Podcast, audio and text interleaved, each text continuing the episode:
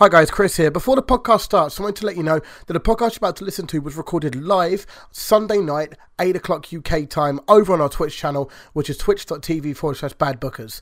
If you want to get involved, make sure you come along to the live chat where there's going to be all sorts of banter back and forth. So twitch.tv forward slash badbookers, eight o'clock U K time, Sunday nights. I'll leave you with the podcast. Hello everybody, welcome to this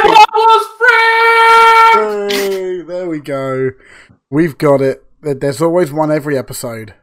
We've made it. At least it. Last week you waited until I'd finished the intro. Hello, everybody. Welcome to this week's Bad Bookers. B B Dub! B B Dub! B B Dub! I am your host, Movement. Oh, we're keeping that one, are we? Okay. I'm keeping on. That one. Hello, everybody. Yeah, I need to ask Jack, Jack what sort of conditioning and products he uses on his beard.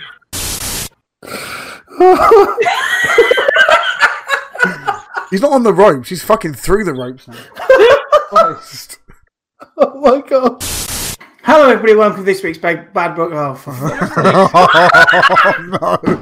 Oh no. Oh no. Oh no, no, no. This location permanently on the ropes.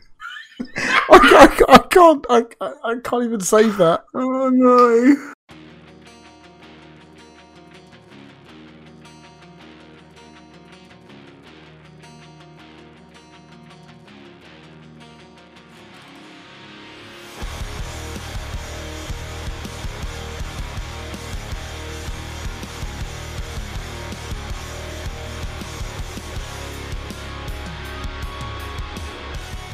Hello everybody, welcome to this week's Bad Bookers Wrestling Podcast, episode ninety-five. I'm your host, Movement. I've got Chris, Matt and Space Toaster with me this week. Say hello everybody. Hello, hello everybody. Boys, have any of these actually used the Manscaping products? They're bang oh. on. Like, not not to distract, like, we've started the pod now, but they are bang on. Should no, I'm, I'm not one for Manscaping. Your lady will appreciate it, boys. I'm not, I'm not one for it. I it's don't just... have a lady. I'm, I'm Maybe if you manscape, you would have a lady. Well, hey, no lady's been hey, there in a long hey, time. So hey. How would the lady know if he'd manscaped if you hadn't had a lady in the first place? So you just well, walk around going, hey look, I've manscaped. Maybe he's met the lady, brought her home, went, well, let's let's take this to the boudoir. She's went, okay, Matthew, you seem like a lovely gentleman. What the fuck is that? Ah! You've got a fucking hedgehog down there. Nobody has ever called me a lovely gentleman, I'll have you know. From that entire segment, all you got was lovely gentleman. Oh, brilliant. I, I uh, we are going to talk about some wrestling this week, hopefully. Do we have um, to? But apparently we're talking about manscaping at the moment. I'm How are we all doing? Are we all good? Keep it clean and tidy down there, boys. Fine. The, the ladies do it for you, like, do you know what I mean? Well, this is fun. Um, should we talk about the news instead of whatever that is? Storm Kara, boys, it's wreaking fucking havoc, isn't it? Oh, dear. Um, so we've got lots of news to get through this week. Um, Jack, our admin lad, has been a bit busy. Um, so biggest news to come out of this week was um, the announcement of the signings of Timothy Thatcher and Killer Cross to W W E. Um, they look like they're going to N X T by by confirmed reports. Uh, there's rumours that Killer Cross isn't going to N X T. He's going to skip it and go straight to the main roster. Is that good? That. Yeah, he's he's polished and ready. And if they stick him and his missus on the main roster, they'll blend right in. Who's his missus again? Uh, Scarlett Bordeaux. Uh, she did a load of stuff. The most like the stuff you would know her from would be the Impact stuff she done. She did uh, the Smoke Show, and everybody got really pissed off about it because obviously women's wrestling has moved away from where they were sexualized, but her whole gimmick was she's owning the sexualization of her character and choosing to do it. So she got really over in uh, Impact, but asked for her release because she wasn't making enough money not to have uh, a part-time job when she wasn't at Impact tapings. Okay. So she left, and then Killer Cross asked for his shortly after, and now they're both W W E. Cool. Um, Timothy Thatcher being in W W E obviously means he's reunited with um, Walter, Wolf, and Bartel. So do we think it's going to be Ring Camp two point oh or? No. I, I have no other reason. I'm just going to say no. I to... I personally think they'll use him against Walter because N X T U K is going to need to have more faces, especially if Devlin's doing more N X T stuff. Um, the only other guy is, I can't pronounce his name, so I just call him the Russian lad. Is the only other person they're Ilya Dragunov. Yeah, I think if they bring um, Thatcher in there, he can be someone to go up against Walter, and the two of them will just chop the fuck out of each other. I'm fine with that. I don't know I much about Jack... Timothy Thatcher. Is he any good? Um, he's a really good technical wrestler. What I've read is that he has had an open offer from W W E for about four years, but he wanted to go to Japan. He hasn't had any offers from Japan, and he's just thought, fuck it, and agreed to go do uh, W W E. Okay. Fair enough. enough. Um, I know that Jack was doing some fantasy booking this week um, with the Timothy Thatcher stuff. To I think he was on about him being with Dragunov, didn't he, and just have them against Imperium and see where it goes. But we don't know what will happen until they start using him and whether they use him properly. Um, other bit of news, um, the Nightmare Collective is done. It's finished. Um, the last episode of A E W Dark, uh, Awesome Kong was attacked by Mel and Lufa um, to bring this nonsense to an end. Um, however, Awesome Kong needs time away because they're filming the, um, I think it's the final season of Glow. Um, season three, is it? Season yeah. Four. four. Oh, yeah. Any of you watch it? I watched the first uh, season. I really enjoyed it. The first two and a half. Uh, third season's a bit weird. I haven't got into it yet. Like I think I've three episodes down. What I found weird was they, they referred to Alex Riley as a good wrestler, and they used him as like a as like the pin-up wrestler. It, it it confused me a little bit. Um, I, yeah, they used a few wrestlers. I think basically the wrestlers they brought in were all Chavo's mates because Chavo like helps with the scenes and stuff. Yeah. Like. So um, Chavo was in it, Carlito. And Carlito and boys like that. Why can't we have Carlito back on W W E or A E W? We are uh, Carlito pissed off W W E too much when he was there, um, and he's just happy getting paid to be on W W C, which I think is his dad's company. So he's yes. making a fortune just to wrestle Puerto Rico. Um, Fair enough. It's a shame. I'd like to see somebody spit apples in people's faces. If they're cool, he doesn't spit them. Oh, fair enough. I was thinking of Q D Marshall. He does stuff with apples, but... Yeah, not the same though, is it? That sounds sinister when you just say he does stuff with apples. He does weird things to apples. I mean, we're, we're trying to keep it P G, boys, so if we could just move it along.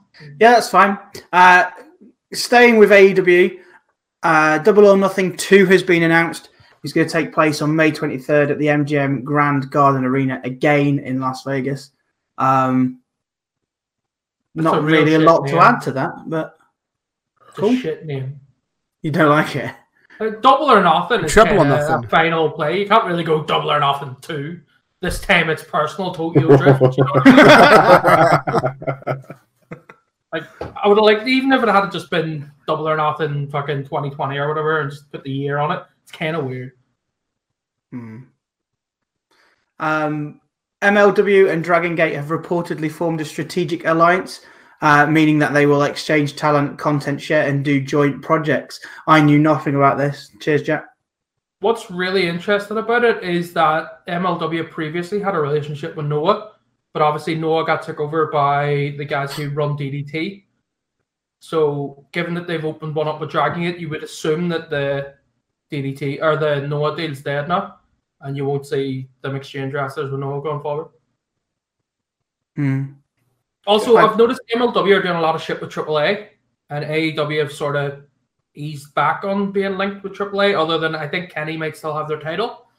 But M L W are co-promoting a triple A event in the next couple of months. And there's a lo- there's always like three or four triple A wrestlers on the M L W shows as well. Yeah. So I just thought that was interesting. Hmm. Um, sticking with M L W, reports are suggesting that they are currently in talks with Amazon to stream Fusion onto Prime. That'd be that would be ace. Yeah, I've been watching Fusion recently and quite enjoying it. I've, I've not watched I've a single watched. second of it. I haven't. I should, but I just don't. And even if it goes to Prime, I don't have Prime, so... You don't have Prime? How do you live in the twenty-first century and not have Amazon Prime? Because I don't have it. Spat that on his fridge, didn't he? The fridge, man. The then you fridge. Can sub to channels. Yeah, you can get you one free sub a month. Exclamation mark Prime. Mm. See? Cheers. Um, talking of that, goes and oh, you can't do it yet, but yeah, fifty followers in it on badbookers dot twitch dot t v. Good promoting badbookers dot twitch dot t v. Yeah, right. That. Sh sh shall I say it? Yeah, because you no. know it. Right, good lucha things, movement. Good lucha. Right, we're nineteen followers away from hitting affiliate, so if you haven't hit follow, please do. And then we hit affiliate, and then we get emotes like on the ropes and things like that. So make sure you do that. I'm going to stop talking because my nose is running. We wouldn't hit affiliate, though, because we've got to do seven hours of streaming in a week. Not in a week, in a month. Oh, is it a month? Oh, is, yeah. is that? Yeah, okay. Sorry. Ignore me. Another, another podcast. Cheers. Um, N J, um, I can't even speak now. Uh, New Japan Pro Wrestling have announced uh, Wrestle Dynasty, uh, which is going to happen on the twenty-second of August at the Madison Square Garden. Reports are suggesting that it's going to be a Wrestle Kingdom level style event. Um, it's going to go head to head the same day as Takeover Boston, I believe. I'm going to call bullshit. That's the equivalent of W W E going, our Saudi show is the biggest ever WrestleMania Royal Rumble bullshit that they've Biggest Royal Rumble ever. The greatest Royal yeah. Rumble ever, isn't it? Yeah, there's no way. Like, fair enough, know, they're going to do that show and they'll probably combine it with R O H. But there's no way they're putting on a Wrestle Kingdom level show in the States. It's just not happening. Like, hmm. I'm all for like promoting it and bigging it up, but it's going to be... yeah. Fucking Enzo and Cass are going to come out and challenge Gorillas of Destiny or some shit. Oh, yeah, that's definitely going to be happening, isn't it? Oh, no. dear. Um, last bit of news. Um, as per Fightful um, saying this week that Tainara Conti has walked out on N X T after disagreement with the company. But with her not being very good. Shots fired. I mean, I, I saw that match, which was the most lazy match I think I've ever seen in my life. Her and Santana Garrett? Yes. Yes. Oh my god. Oh, it was fantastic. Although I have to say, some of the shit I saw on this week's N X T was bullshit. Uh, Dream is sloppy as fuck. Fight me. I, I'm not gonna fight you. I I've, I said that he was going downhill that before segment, he got injured.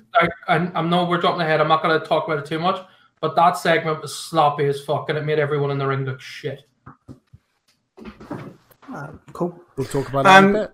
We will talk about that in a bit, as well as A E W, but we've got to get got to get the main roster nonsense out of the way first. um, I haven't watched any main roster, so really? um, I don't think anybody has, has they? Raw happened. Clips, I forgot all happened. Of them. Um, the only thing that I know that has been announced. Oh, Corbin got covered in dog food, didn't he? Or was that last week? That was last week, I think. No, was, um, it, was, was it? Was it that they that they um. With Goldberg, they they basically yeah. they they advertised that Goldberg was going to be there, and he was there via satellite. Yeah, he was there on Skype. Really? Yeah. They they advertised him as being on the show, and then oh, they had amazing. a Skype call with him. Oh, oh. wow! Um, I saw something on Twitter because the announcement is that Goldberg's going to face the Fiend at Super Showdown, Money Bags, whatever you want to call it. Um, um, I saw something on Twitter that said Bray Wyatt's going to like destroy Goldberg's son because his son might be there or something. I was like, please don't. That I sounds terrible. I want like Goldberg to win. I have a sneaky feeling that he might. Why? Weird Why? Why? Because the Fiend's a shit character. It's... No, right. I understand. The Fiend's ran his course. They've overexposed them, and Bray Wyatt's, I, I've said it for weeks, is average in the ring. But in what world do you want Goldberg holding the fucking... I don't want it to happen. I, I don't... I'd rather have Goldberg holding the title than The Fiend. But the reason I want Goldberg to hold the spot, the, the title is because we then get the Battle of the Spears at WrestleMania when Roman Reigns takes the title off Goldberg. And Edge. Goldberg uh, yeah, nearly for... killed The Undertaker like it was a yeah. year ago. There's no way they're putting him in the ring with like Roman... I, I can see it well, being like a twelve, twelve second Brock Lesnar escapade. I don't and know why. It, it was the other way around anyway. It was The Undertaker that nearly killed Goldberg. He started. He, he knocked Goldberg out, and then Goldberg couldn't get him up properly and nearly killed him. So it was Goldberg's fault anyway. It was The Undertaker's fault anyway. Okay. Everything's The Undertaker's fault. Yeah, no, Brock Lesnar's The Undertaker's fault. And I love Brock Lesnar. Um, the other big announcement. Oh my God. Apparently it's still going. Baron Corbin and Roman Reigns are going to have another match. Well, what? They, they had their steel cage match, didn't they? And that, is that the end of it now?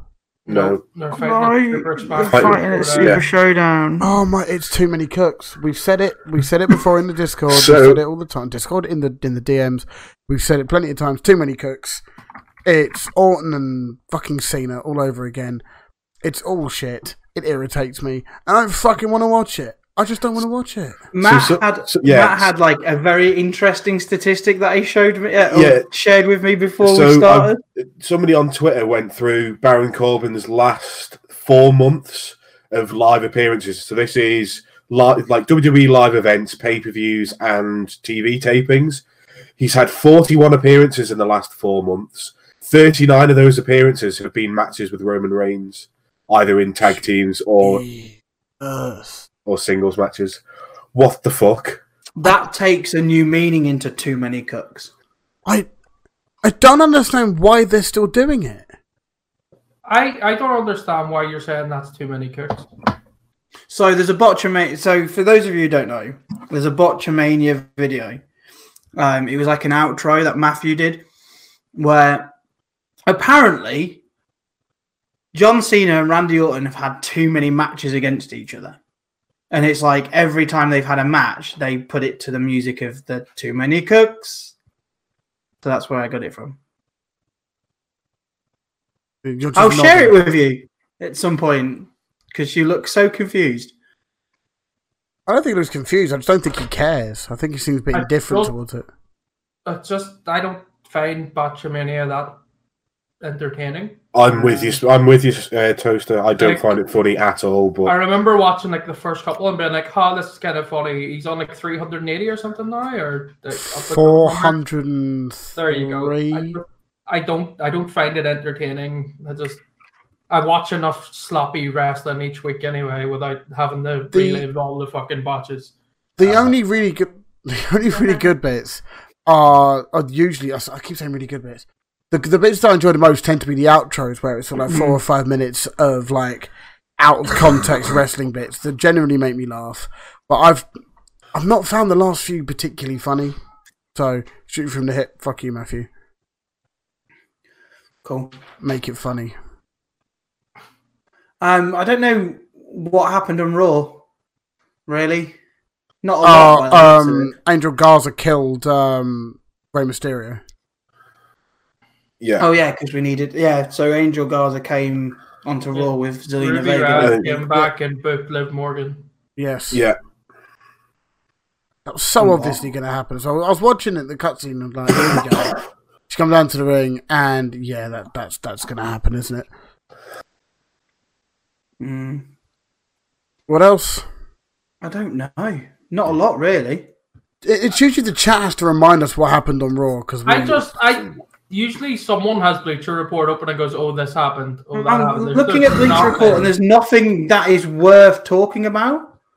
Well, there you go. We'll skip that. Smackdown. Oh, there's a fate. That's it. A number one contenders match for Bayley's title. Um, Fatal four-way. Bayley Smackdown. Yeah, what are they doing that on Raw? That's what I meant. We're, we're, we're, we're sort of, we're just sort I'm of generalizing the, the main roster. So apparently it was won by Carmella. Yes. Because it, set, it sets up a pointless match for soon. Elimination Chamber, I assume, because they're yeah. not going to fight in Saudi, are they? I'm about to say do Saudi. They're not doing hmm? Do they not do Fastlane before Mania? So there's no confirmation that Fastlane's going to happen this year yet. Um, and the, the, the theory is because they've moved Saudi to before Mania, they're not going to do Fastlane this year. Bring back ball, Great Balls of Fire. Um, the Revival asked for their release again this week, didn't they? Yeah. Yes, did they? They did. Yeah, and Matt Hardy is dropping a lot of cryptic hints that he's, yeah, he's, he's gone. Changed his name to In Limbo, and his contract's up at the end of next month. So I haven't watched any of them yet, but apparently he's been doing a lot of, you know, the video vlog style things. Yeah. And a lot of that's been hinted about, like, he's leaving. And this week, I think he tweeted something. It was just a picture of Jeff doing a swanton bomb off. One of the things he did, a swanton bomb off. Um, and I think Jeff has another couple of months. Like, they injury tacked him.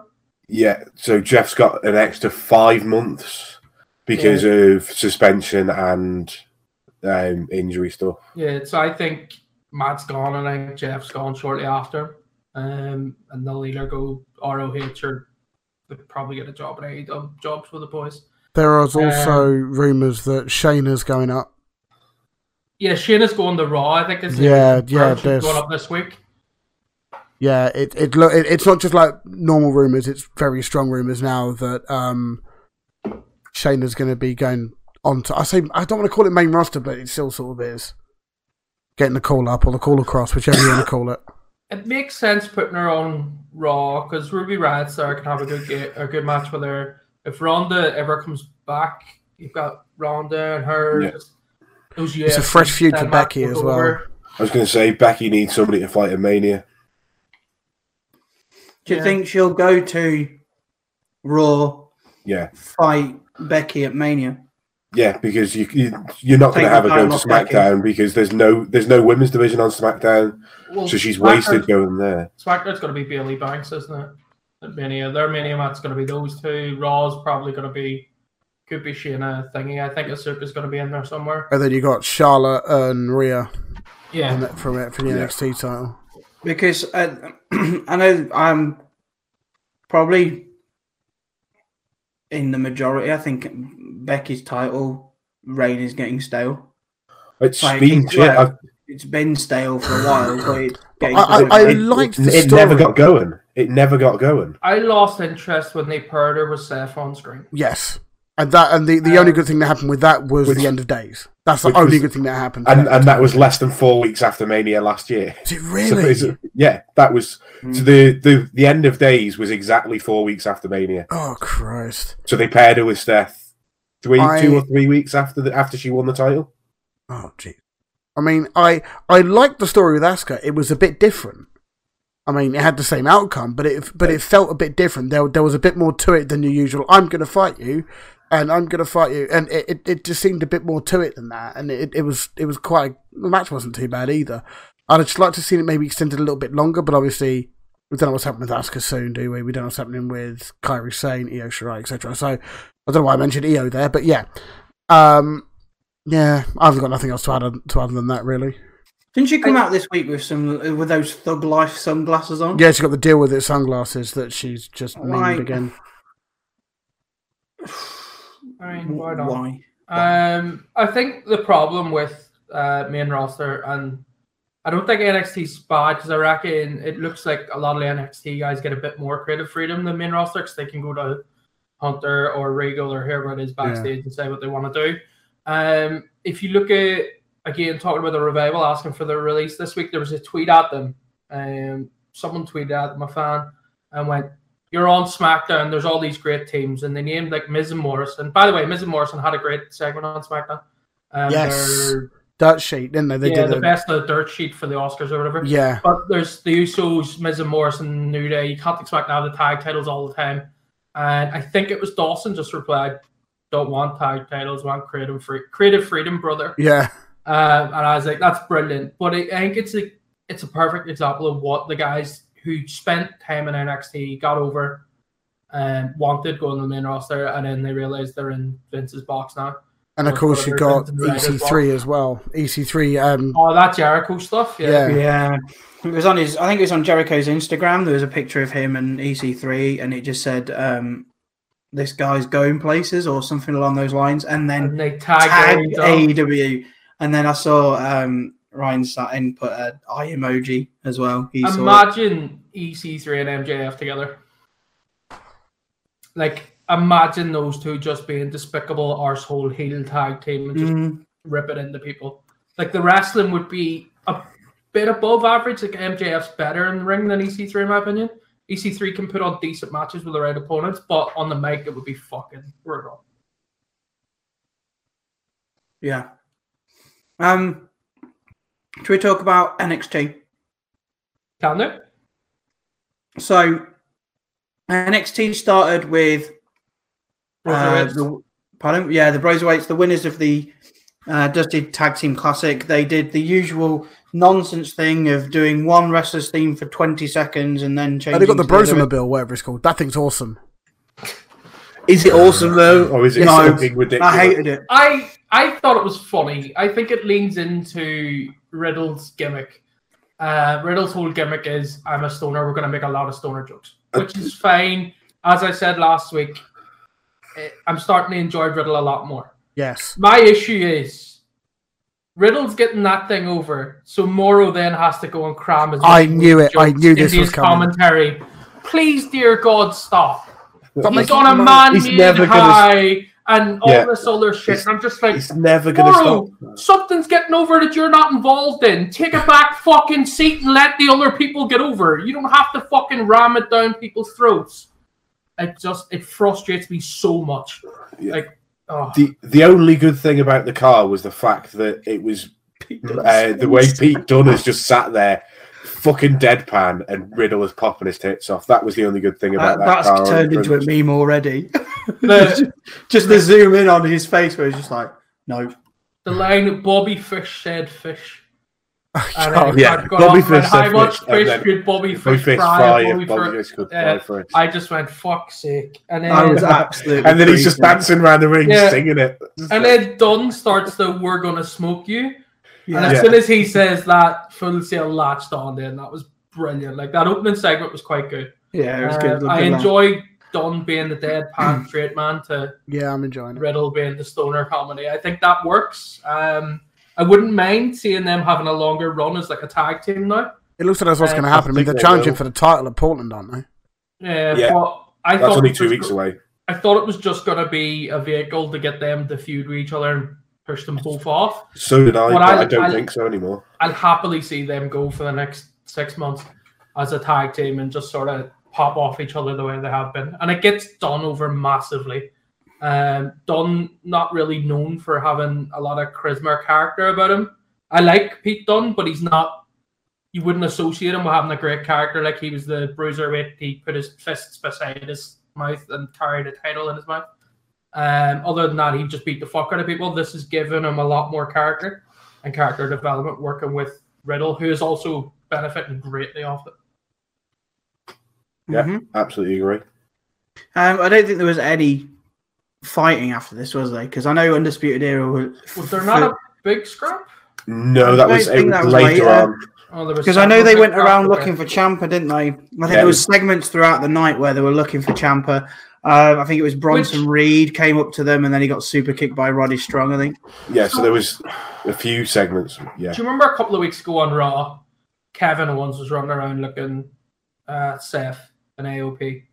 Was before Seth and A O P were... I don't know if you guys watched yeah, it. It was yeah, one of the weeks where I watched Raw. And yeah, it reminded me of a Stone Cold, uh, like nineteen ninety-eight Stone Cold fucking running around looking Vince or something. It was kind of good. This kind of reeked the same of like that plus what Ciampa did last week. And I understand it's revenge, so they need to go round in a pack. But all I was thinking was Ciampa took four years out last week with a pipe. I mean, he's a run around backstage looking at him. If he's with anyone else, he's a fuck. But I, th I think the, the reason that they were doing it with the Undisputed Era is just to make people, make sure people get that these are fucking four geeks. They they they asked a cameraman to come with them. Yeah. They picked on a load of smaller people. They it, when they got Reed as well, didn't they? When mm. they got to Bronson Reed, they all backed off, waited till he turned around, and then Roderick Strong tapped him on the shoulder and super kicked him when he wasn't ready for it. Everybody else, they just went straight up to, and all four of them tried to intimidate them. Whereas Bronson Reed, they wait, they they were all they all four of them acted friendly towards him. Just asked him if they'd seen he'd seen Ciampa, and then said, "Oh, if you see him, just let let him know we're looking for him." And acted all pally with him. Then when he turned his back, then Roderick Strong tapped him on the shoulder, got him to turn around again, and then super kicked him. It's it's just them being the witless, spineless bastards that they are. Mm. pack mentality. Was, I, I I quite liked that segment, that back that backstage segment for Undisputed Era this week. Oh, and the head shave. I think you've already talked about that. Yeah, oh, the head, the head shave. shave yeah. Fucking, yeah, but why? Why are we seeing somebody get a haircut? Yeah, why? Why is a random? I assume he was an extra, but I assume he's supposed to be like a backstage cameraman or something. Why? Why is there just free haircuts being handed out? Could he not go and sit in catering or something? It's a perk of the job. Free haircuts, dental plan, and haircuts. Winner. Dental um, plan. Dental plan. Uh, Angel Garza had a match against uh, Swerve Scott. Moist. I love Swerve, but this match bored me. I enjoyed it. It, it was, was quite it nice. It was okay. Match. There was no point to it. Angel came out and was like, "Oh, I beat Rey Mysterio on Raw." Blah blah blah. I don't give a fuck. That this is fun. Interesting because last week you said. Without the cruiserweights, N X T was terrible. Yeah, but we had another cruiserweight match. There was Devlin fucking Breeze was class. Ah, well, okay. This match was yeah, kind of eh. I mean, it, it could have gone a little bit longer if I'm being honest. But other than that, I felt it was a perfectly decent match. Was Devlin? What? Devlin was Devlin Breeze really class? Was I Devlin Breeze better than this match? Good. I think I would suggest that this match was. I would suggest this match was much better than Devlin Breeze. Okay. I like the start of the Devlin Breeze match. I, I, that was interesting. But yeah, we'll that was cookie, cookie cutter Finn Balor. I'm sorry. I'm I'm bringing it up because... Oh, here we go. You can't say he's not Finn Balor. He's not like pretending to be Finn Balor. And then they N X T purposefully do the same thing with both... superstars one week to another. Would that I'm be because sorry, they're trying to pair them up? Worse for, that makes it even worse for Devlin. No, it doesn't. Like, it doesn't at all. Because because if if we look at long term and the intention is to put them two together, then Devlin is watching what Finn Balor does and going, hmm, I should do that for the next match. So then he got, does that to Tyler Breeze. But he always comes out and hates people comparing to him, and then so he goes Bryn, into, is this just you venting your hatred because he won't come on the podcast? No! Collar? No! You seem to have like a wee, a wee axe to grind over there. Like, no, it just really annoyed me that he doesn't like it when people compare him to, to Finn Balor. Yeah, he does the same start to a match that Finn Balor did last week. That's, that's the bit that annoyed me, I think. Are you getting the world of kayfabe and real life sort of blended and mixed together here? Well, yeah, but you can't come out and say no. I'm completely a different person. And playing character. So, are thing. we just just to be clear going forward? Is Finn Balor the only person that's allowed to do that? Is he the only one allowed to jump someone without you getting wound no, up? No, but if, if you week, watch how he did next it, week, if Angel exactly Garza does the same. It, okay, but if Angel Garza does it next week, are you going to call him a B-Tech Latino Finn Balor? If you is want that where we're to? Going with this? Just anybody that does a drop kick attack before a match is just B-Tech Balor? Or are you saying it because they're both Irish blokes? No, I'm saying... Essentially, I don't people... want to say it's racist, but it's almost xenophobic. Right. I, I, I get what we've been trying to say, but at the same time, I, I figured there is some long-term... There's a slight long-term element to it. Uh, moving on. Next yeah, segment. Move on. Uh, Dominic Dijakovic um, had a match against Killian Dane. It was okay. Yeah, I don't like Killian Dane as much as... To, to quote Big E, big, sweaty, muscular man slapping meat. Oh, yes. Bumping meat. You'll love that bumping meat reference. Oh, I, you saw that clip as well. It's fucking excellent. Oh, man. Big E and oh, Goldberg. You boys want your five-star matches. I just want big, sweaty, muscly men slapping me. I'm like, oh, fuck. Goldberg and Big E. Fucking love it. Um, then we had Finn Balor and Johnny Gargano had a split-screen kind of promo interview thing. Gargano yeah. won that, I think, as well. I, I, I like I like the I want the I want the real Finn Balor. If I get the one that on what is it? I get the one from Raw. I'll eat him alive or something like that. Yeah, he made reference to how he kept losing to Bobby Lashley on Raw or something. Yeah, um, I like this style of promo, and I think N X T need to utilize it more. Like yeah. they don't have to be one in the ring called each other out and the other one come out. You can set up a deliberate backstage. Would you even backstage I, like a pre-taped fucking interview? It works. Both of them had really good lines, and I do think Gargano was got over more mm. than the two of them. Um, he obviously hit the lines about, I don't want fucking the one that lost the Lashley or whatever. Yeah. Um, and then I got to drive it through your heart. And the only real line I can remember is Finn's End, which was like, I don't have a heart, Johnny, or whatever. Um, other than that, I, I thought it was a great segment. I I, I kind of want, I mean, I, I agree with your, your um what you're saying about having that sort of interview. I missed the, um almost like an interview with the two in the same room. I, I mean, it, it's not it's not a regularly done thing. As in, like, don't have to be in the ring behind behind a desk and things like that. Have an area set up backstage for it. I think it would be great. Or, if, almost if almost like a U F C-style press conference or something. If they're in the same room, W W E are not going to not have them scrap. And we see that That's far true. too fucking often. But it shouldn't have at least to they, do that. Yeah, but they... Whilst Vince McMahon is still alive... You're never not going to have him say, if there's two people in a room and they're in a feud, they must scrap. This is never not going to happen. So you need to wait for Vince to die. So give it thirty-five years until he dies when he's in his early hundreds. Um, and maybe you can have a decent promo where two people are in the same room. But until then, this was the, this was the, the best way to do it. Have them on a split screen so it looks like they're there, but obviously they're clearly not. And... You get probably the best Gargano promo since he's been in N X T. Yeah, it was a great promo. Yeah. Um, so to answer, Jack has said he thinks Brock and Roman did it once. Dak sort of agreed. Um, that might have happened, but I think Brock is, without being playing on a pun, he's like a completely different animal in his character. He's not necessarily always mad and looking to rip people to pieces. Most of the time, he's looking to defend or gain a title and doing it for the money. So with his character, he's not going to fight someone for free. Nine times out of ten, so you could put him in a room and he'd sit there and be like, I'll get you when our match comes up. And that kind of suits his character, whereas a lot of the other characters, it'll be, no, I'm going to fight you now because I'm all emotional. Um, I'm, I'm I'm certain that there's a segment where where there's Heyman and Roman sitting in a room together, because uh, Heyman does, like, bigs him up, like, you're the right place, no, no, no, you're the right guy in the wrong place. No, right, right guy... right place, wrong time, or whatever it is. And I think that was that was leading up to a WrestleMania match, I think, and then the whole Seth situation happened. But um, yeah, uh, it, it's a really good. If, if it can be utilised properly, it's a really good, uh, really good method of doing it.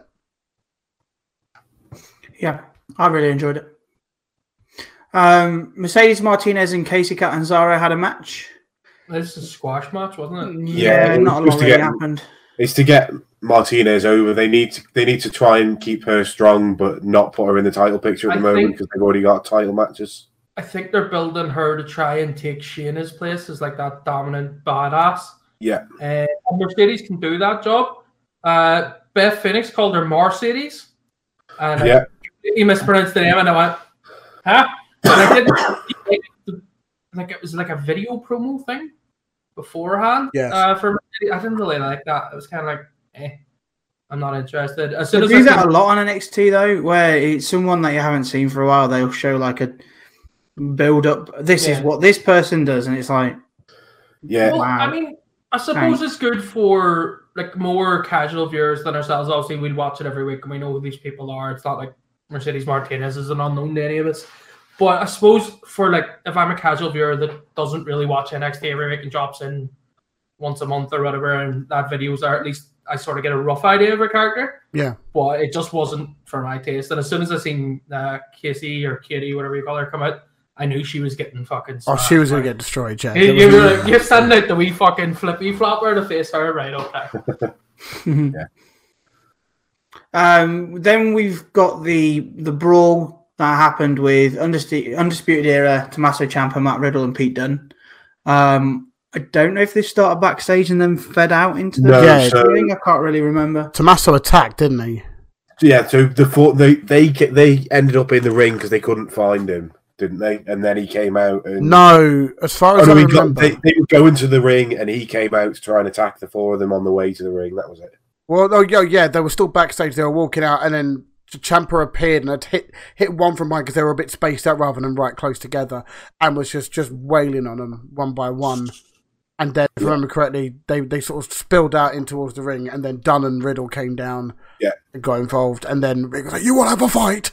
You have a fight! Or something along War that War games! Line. War games! I've got a comment Go on then. I don't think people are going to agree with me. If it's anything bad said about William Regal, I will fight you.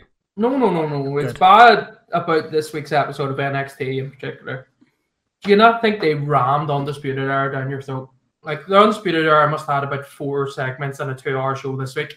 It reeked of, like, the old Authority from Raw, when you had to have the Authority in every two or three segments. This... For me, the best weeks of N X T are when they jump from storyline to storyline to storyline. Obviously, they've meshed a couple of different storylines together because U E, but I feel like I saw too much U E on this card, and for a weekly T V show, I shouldn't have to see the same act out three or four times a night. It's weird. I'm not. I'm not getting that vibe at the minute, and I'm mainly probably because. Well, is it because you like U E? It, yes. Honestly, if no, you no, take, no, no. Yes, if you it take is. A step back and think about it, like, because that's what I was thinking watching this. Is like I like U E. I like Adam Cole. I like those boys. Yeah. But when you take a step back, you go, if that was Roman and Seth, I'd be fucking livid at how this card was made. It's it's uh, partly why the fuck I'm facing them all the time. It's partly because I look at it with rose tinted glasses because because of how much I enjoy N X T as a product. I go, oh, it's fine, it's okay, and I did that thought doesn't even that thought hasn't crossed my mind until now. I hope you haven't done the whole Mauro Ranallo commentary moment, you fuck, because if you have, that's going to be bad news. But yeah, um, it's it's not something I've really sort of re come across so far, but if it's probably going to be now. So cheers.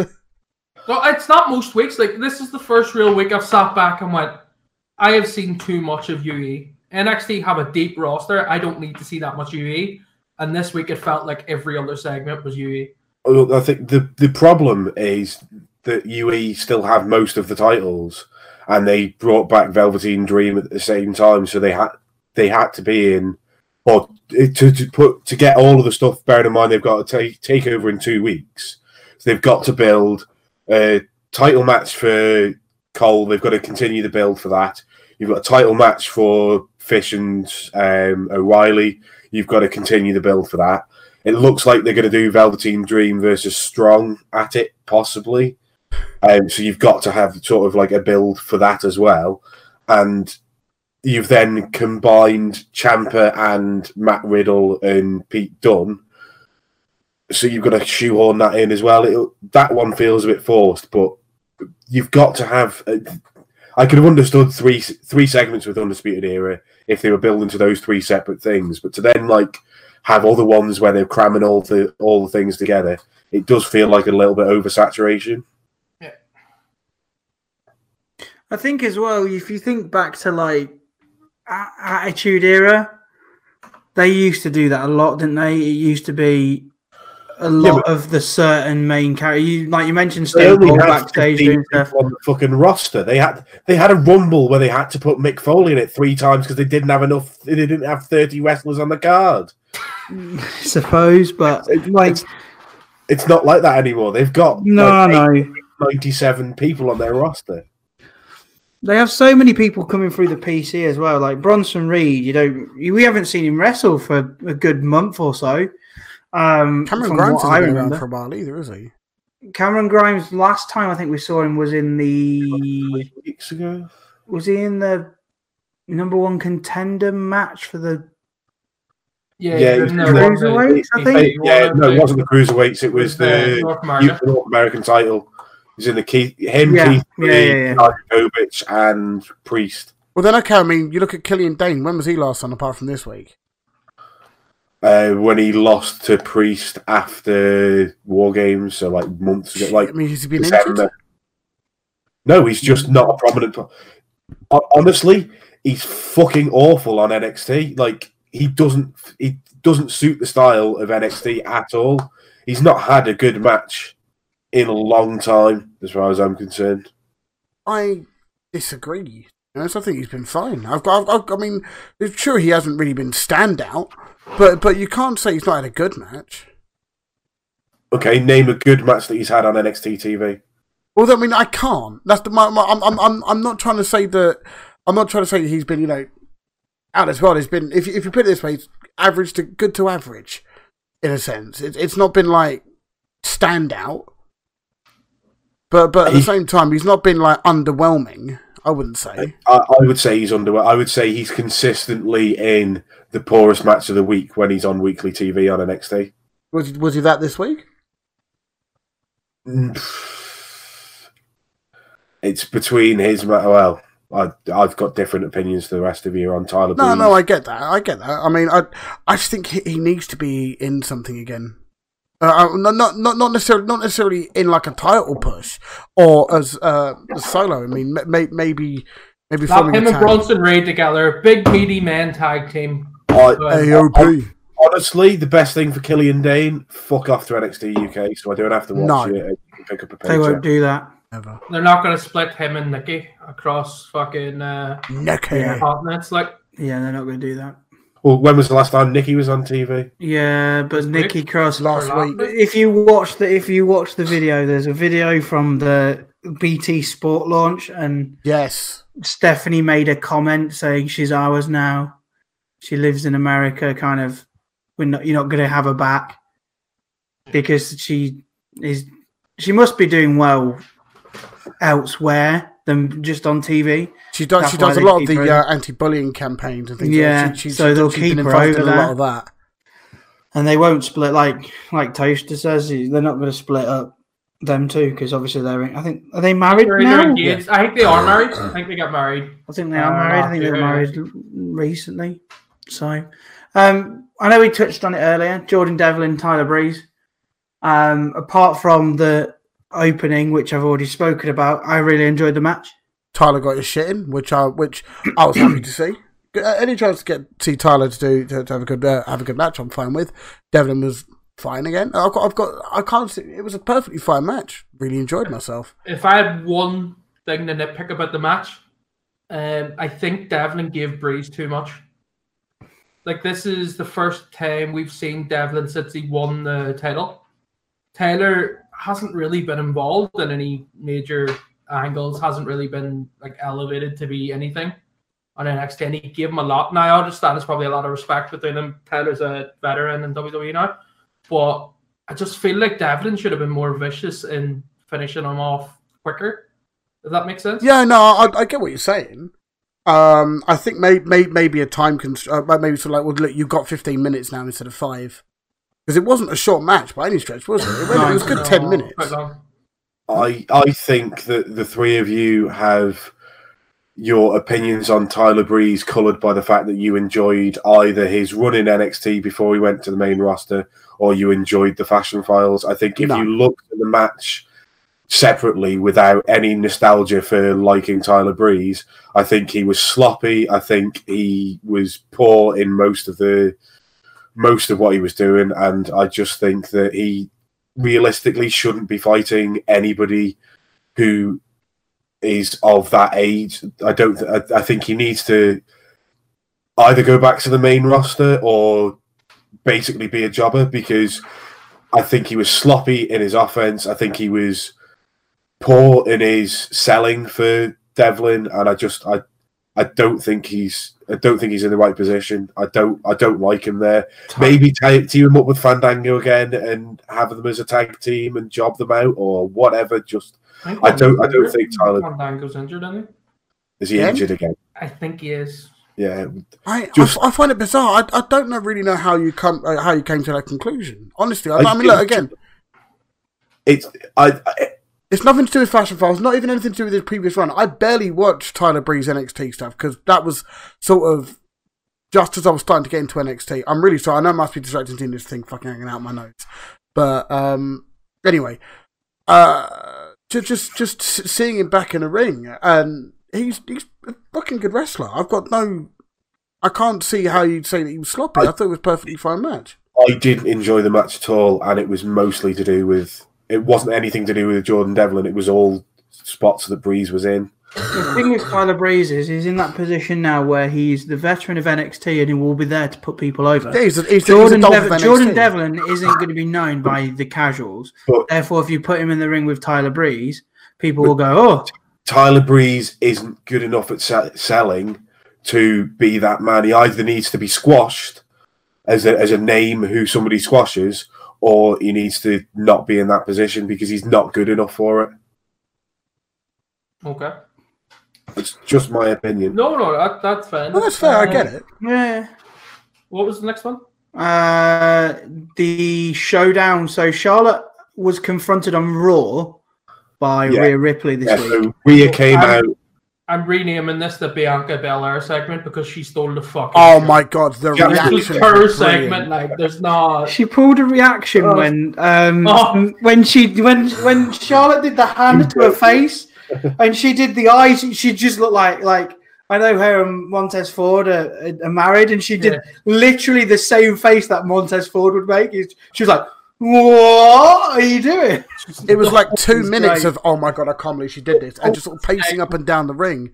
And she was like crouching up and down, like getting all humped, like hung up on everything. It was brilliant. But yeah, yeah. So, like even to the point where when she was talking about Rhea Ripley, she made sure her back was to Rhea and she yeah. was staring at Charlotte. Just like everything about the way she handled that promo was fucking brilliant. I, I, I mean, I, I, I hit was... the floor with uh, "You don't even go here." Yeah, or you don't even go here. Floor.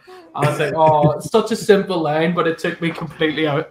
I yeah. I wasn't that big on Bianca Belair. That's not nothing personal. Just I never really was like I re didn't really sort of. Give a toss, but recently, pretty much since the Rumble, I'd say. I mean, I know it's only been a couple of weeks, but since the Rumble, it's really sort of, my opinion on her is just through the roof. She's fantastic. Yeah. It's She's fun. Definitely been getting better. I think she wasn't, she wasn't flattered by the War Games stuff. But pre-War Games on N X T, she was doing pretty well. And then, obviously, like I say, War Games ruined all the storylines in the women's division and they had to rebuild. But now that now that we've separated out all the women again, she's come to the forefront. And, yeah, I think um, I, I think she'll probably end up on either Raw or SmackDown soon. Maybe. She, just, she feels like the kind of character who would work well on either Raw or SmackDown to kind of freshen up those divisions that are getting really stale. If she goes up, she goes to Raw because that's where Montez is. And yeah, right. So. Yeah, but the because it was supposed to be a Bianca Belair, Rhea Ripley kind of segment, but we knew Charlotte would may have may turn up. I think it was already said that she was going to turn up on N X T after what happened on Monday. They yeah, advertised her to advertise. Yeah, it was um, supposed to be Charlotte and Rhea the segment, and so Charlotte was calling out Rhea, and Belair came out because. Obviously, Belair came to the ring first. Yeah, but Charlotte came into the ring first. Yeah, Charlotte started like started saying how Rhea, Rhea was getting way ahead of herself by calling uh, calling Charlotte out for the the Rumble. How dare she? It's up to Charlotte who she chooses. And Belair was then came out and said she was pissed no, off. No, no, no, no, no, no, no, no, no. Bianca Belair came out first. No, Charlotte out, came out. No, no, no, she didn't. No, she didn't. No, she didn't. I remember it because Bianca Belair came out first, yeah, and then she oh, called yeah, out no, Rhea Ripley Charlotte and said, um, got out of the car, didn't she? Pardon? Charlotte got out of the car, and then Belair came to the ring before Charlotte could come down to the ring. So they showed Charlotte getting out of the car. I didn't see the Charlotte getting out of the car. Charlotte got out of the car, and they went to a break or whatever, and then yeah, yeah there and you then go. That's a but yeah, because I remember the. Because she said something like uh, Rhea Ripley's Rhea Ripley's looking past Portland to focus on Charlotte instead of she should be focusing on me because I'm going to take the title off her effectively. So uh, I like that, but the whole thing Rhea's been saying is I'm going to try my hardest. So Rhea's trying her best to stay face by not looking past. Uh, but this segment was class, and Bianca Belair was standout of it all. Yeah. What do you guys think of the ending of that? Where Yeah, Belair and Rhea attacked Charlotte afterwards. It's building it seemed up a bit to weird them to eventually me. Doing trips N X T attacking the main roster. I would say the Survivor Series. I mean, that's that's that's a long term build, that isn't it? It is, but we are N X T. It's going to build to it, and it's going to be the reason I think they're building to it is it's going to pop um, N X T's ratings. And as much as W W E can say they're not concerned, they have to be concerned. They are. A E W are beating them like. It's why Charlotte came down this week to try and pop it a wee bit. I don't think it helped that much. What was um, it this week? A E W nine two eight, uh, N X T seven seventy. Yeah, so I, I think Vince has to be looking at those numbers. And whether like everyone can say they're not worried and they're happy on T V, they have to be looking at that going, that's one of our products getting beat by off-brand W W E, as they'll say it. So I think it's going to lead to Tripp's fucking N X T attacking a couple of main roster people, probably building up after Mania, I would assume, when they need like a big angle. Um, and then they'll do it across the three brands again and try and pop some of the ratings. Yeah, I can see it. Um, we finished with the Undisputed Era having their match. Um, so I think it was uh, Adam Cole, Riley, Fish Stop. against Tommaso Ciampa, Riddle and Dunn. Yeah. Um, Roderick Strong was outside of the ring, but the match didn't start properly because there was a brawl again. Yeah. Um, the mat when the match finally got underway, um, it was just a hundred miles an hour. It just I can't remember what happened because so much happened so quickly, I think. It was all very fast-paced, wasn't it? It was just kind of... There was there was no breaks in it. There was no kind of slowing down. You don't get any the, the shitty main roster fifteen-minute headlock segments. It was just fast-paced, keep it going, and eventually when Undisputed Era looked like they, w they weren't able to to overcome the, it, it, it looked like it was kind of getting towards being a stalemate. Nobody could see who won, so Strong got involved and kind of yeah. caught the D Q, didn't he? Yeah, and then they, yeah, so it was a, ended up being a Undisputed Era loss because of the D Q. We then had the kind of spray paint X on Ciampa's back, kind of, kind of a callback from last week where he put the the X on the table. We had Cole giving it X marks the spot again, just calling back to it, and then the lights went out, and then the kind of the circles from last week, um, which was Velveteen Dream. I think we all we speculated it could have been Atlas, I, but I'll give you I'll give you props. I think it was just you that pro uh, speculated last week it was going to be Dream. I think we had a couple of other people. Yeah. Obviously, we can't go back and check, but I think you said it was going to be Dream because of the three circles. I I can't remember. I think I meant to say someone else. I don't know. Like, I thought Atlas, um, but it made sense to bring Dream out. This segment was sloppy as fuck. Um, it made Undisputed Era look shit.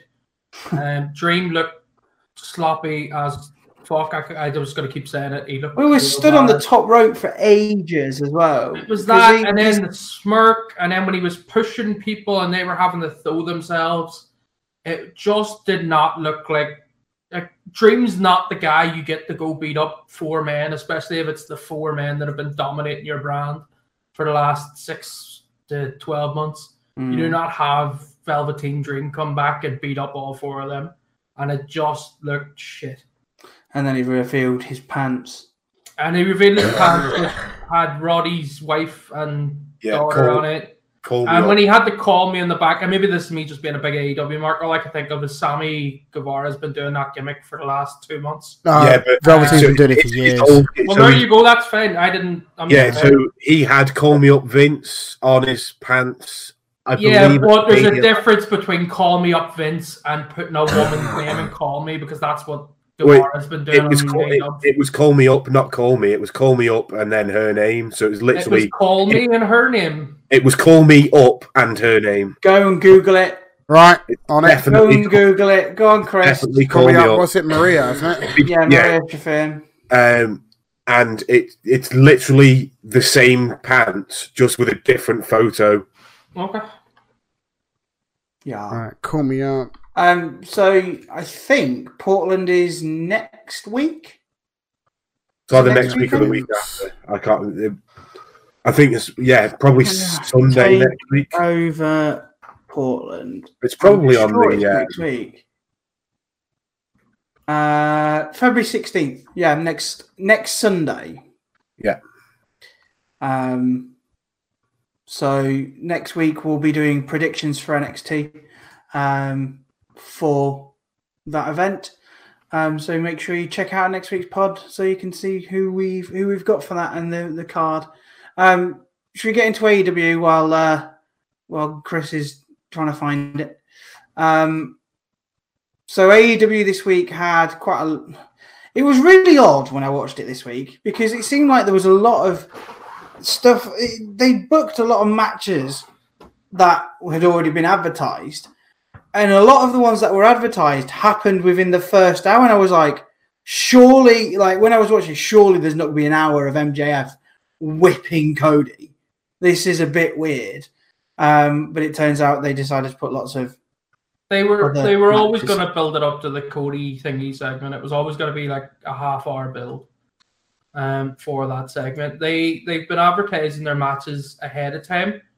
I think in order to try and draw ratings, people are saying what matches are available. Well, they've already announced the next three weeks at least, like a couple of matches on the next three weeks, but not all of them. Yeah, yeah, I think what I meant. It's a strategy that's working for them. Is that obviously it's not the only reason they're they're winning, but the fans being able to go, oh, that sounds like a great match. I'll I'd love to see that. Because next um, week is um, I know. We'll probably talk about this at the end because it kind of spoils some of the stuff from what we're going to talk about. Um, so the first the the first thing of the night was uh, they did a promo package from last week with Jon Moxley um, and and Chris Jericho. This week it starts with um, Jon Moxley versus Ortiz um, with uh, Santana at ringside. Um, what, what do you think? Was I, I thought it was all right. Can, can uh, the the first comment I want to make is, can we sack J R and just have Chris Jericho on commentary? Because Chris Jericho's commentary is fucking incredible. Like I I I listened to commentary on A E W for the first time in weeks because I accidentally started with the sound on, and Chris Jericho just was popping me all over the place. I, yeah, I, I was just about to apologize. I put up N X T to check I, as well. I, right, Sorry. I don't like um, Chris Jericho that much, but I thought he was fantastic on commentary this week. He always is, though. I think any time that he's on commentary and being a heel, um, he he he does put over the story very well and kind of mixes in the, the commentary with it, which really works. Um, I think this this match is you're not expecting it to be a world beater because it's Ortiz and, and Moxley. You're you were expecting a bit of Santana interruptions at some point. Um, there wasn't really anything that really happened until after the match. Yeah. Um. So Moxley defeated him, and then uh, Moxley got his car the car keys from the the Ford G T that he stole stole off Jericho. Um. I genuinely thought he was going to throw them into the crowd. I was like, "What are you doing?" And then I kind of thought, "Oh yeah." That makes sense. He's now going to jab it into Santana's eye. Yeah. Um, although Jericho and the rest, and I think it was Guevara and, and Jake Hager, took a long time to get to the ring. Well, I'm sure they would have noticed what was going on. Like Jericho was was shouting, "Get to the ring!" And three hours two, later, the other the other two clearly either weren't listening to him or no. realised that they were going to get to the ring too soon, so they had to slow down. But I, I don't think that took away from it because the, the the fact of Jericho going, how can you do this to somebody like you? Mm. You're going to affect the, this this man's career, and how you how can you like take away his livelihood? It was, it was oh, it's just, the hypocrisy of Jericho is fantastic. Yeah, it it is. It's absolutely brilliant. Like as much as I've said in the past, I don't like I don't like him, or I don't like him as much as other people. I think this week that that commentary was just perfect for the entire thing. Mm. Um, so the match after that was S C U and Best Friends. Um, I, I think at the moment, um, Best Friends are probably one of my favorite tag teams, and that's without Orange Cassidy. I say, is that because start, of Orange Cassidy? No, before you even start, before you even start, I was focused heavily this week on just watching the match. Sorry, I knew you'd, I knew you'd both bring it up, you know. Um, what are you bringing up? I don't understand. What about Orange Cassidy? I don't think Matt likes him very much. No, it's because I said that Best Friends are probably one of my favourite tag teams in A E W at the moment, and I was I was waiting for someone to say, "Oh, is it because of Orange Cassidy?" I mean, but, I didn't say it like that, but you know. No, but it, I knew it was coming. The um, line for you, Smooth One. But yeah, I, I really like them. I think Trent is brilliant. Um, I know we've said in the past that they're probably going to push him to be a singles run. I don't think they need to do that yet. I think Best Friends should go for the title um, at some point. I know. Um, I think, I think it's fucking high as fuck, mate.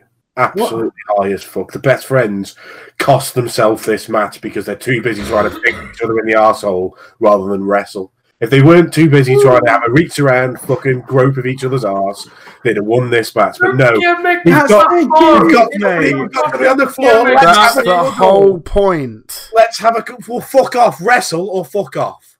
There's I, so I'll, I'll just say it. Orange Cassidy stole this match segment. See, uh, there's a spot where they're all on the outside. I can't remember yeah. how to get there, yeah. and he walks over and lies down beside them. I was like, this is fantastic. And I know Matt apparently doesn't like it and is freaking out about it. Um, Trent and Chuck are both great wrestlers. Trent was going to be pushed in New Japan, um, but then they left. Chuck Chuck is a good technical wrestler, but not as good as Trent, and he's a good mm. tag team wrestler.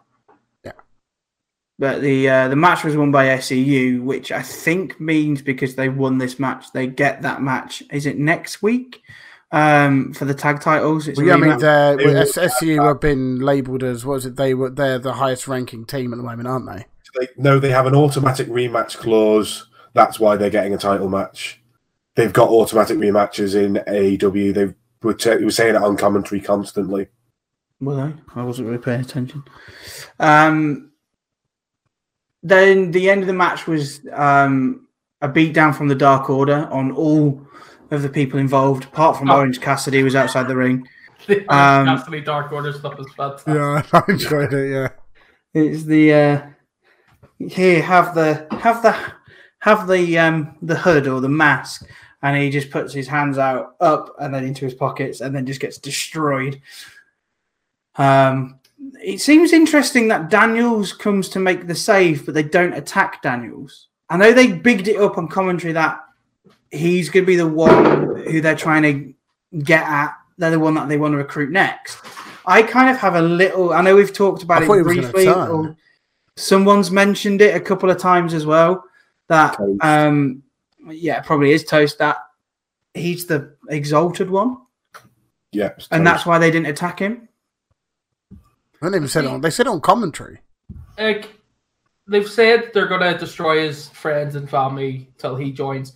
He would be a perfect person to put as the exalted one. Obviously, there was rumors it was going to be Marty, and then there was talks it was going to be Matt Hardy.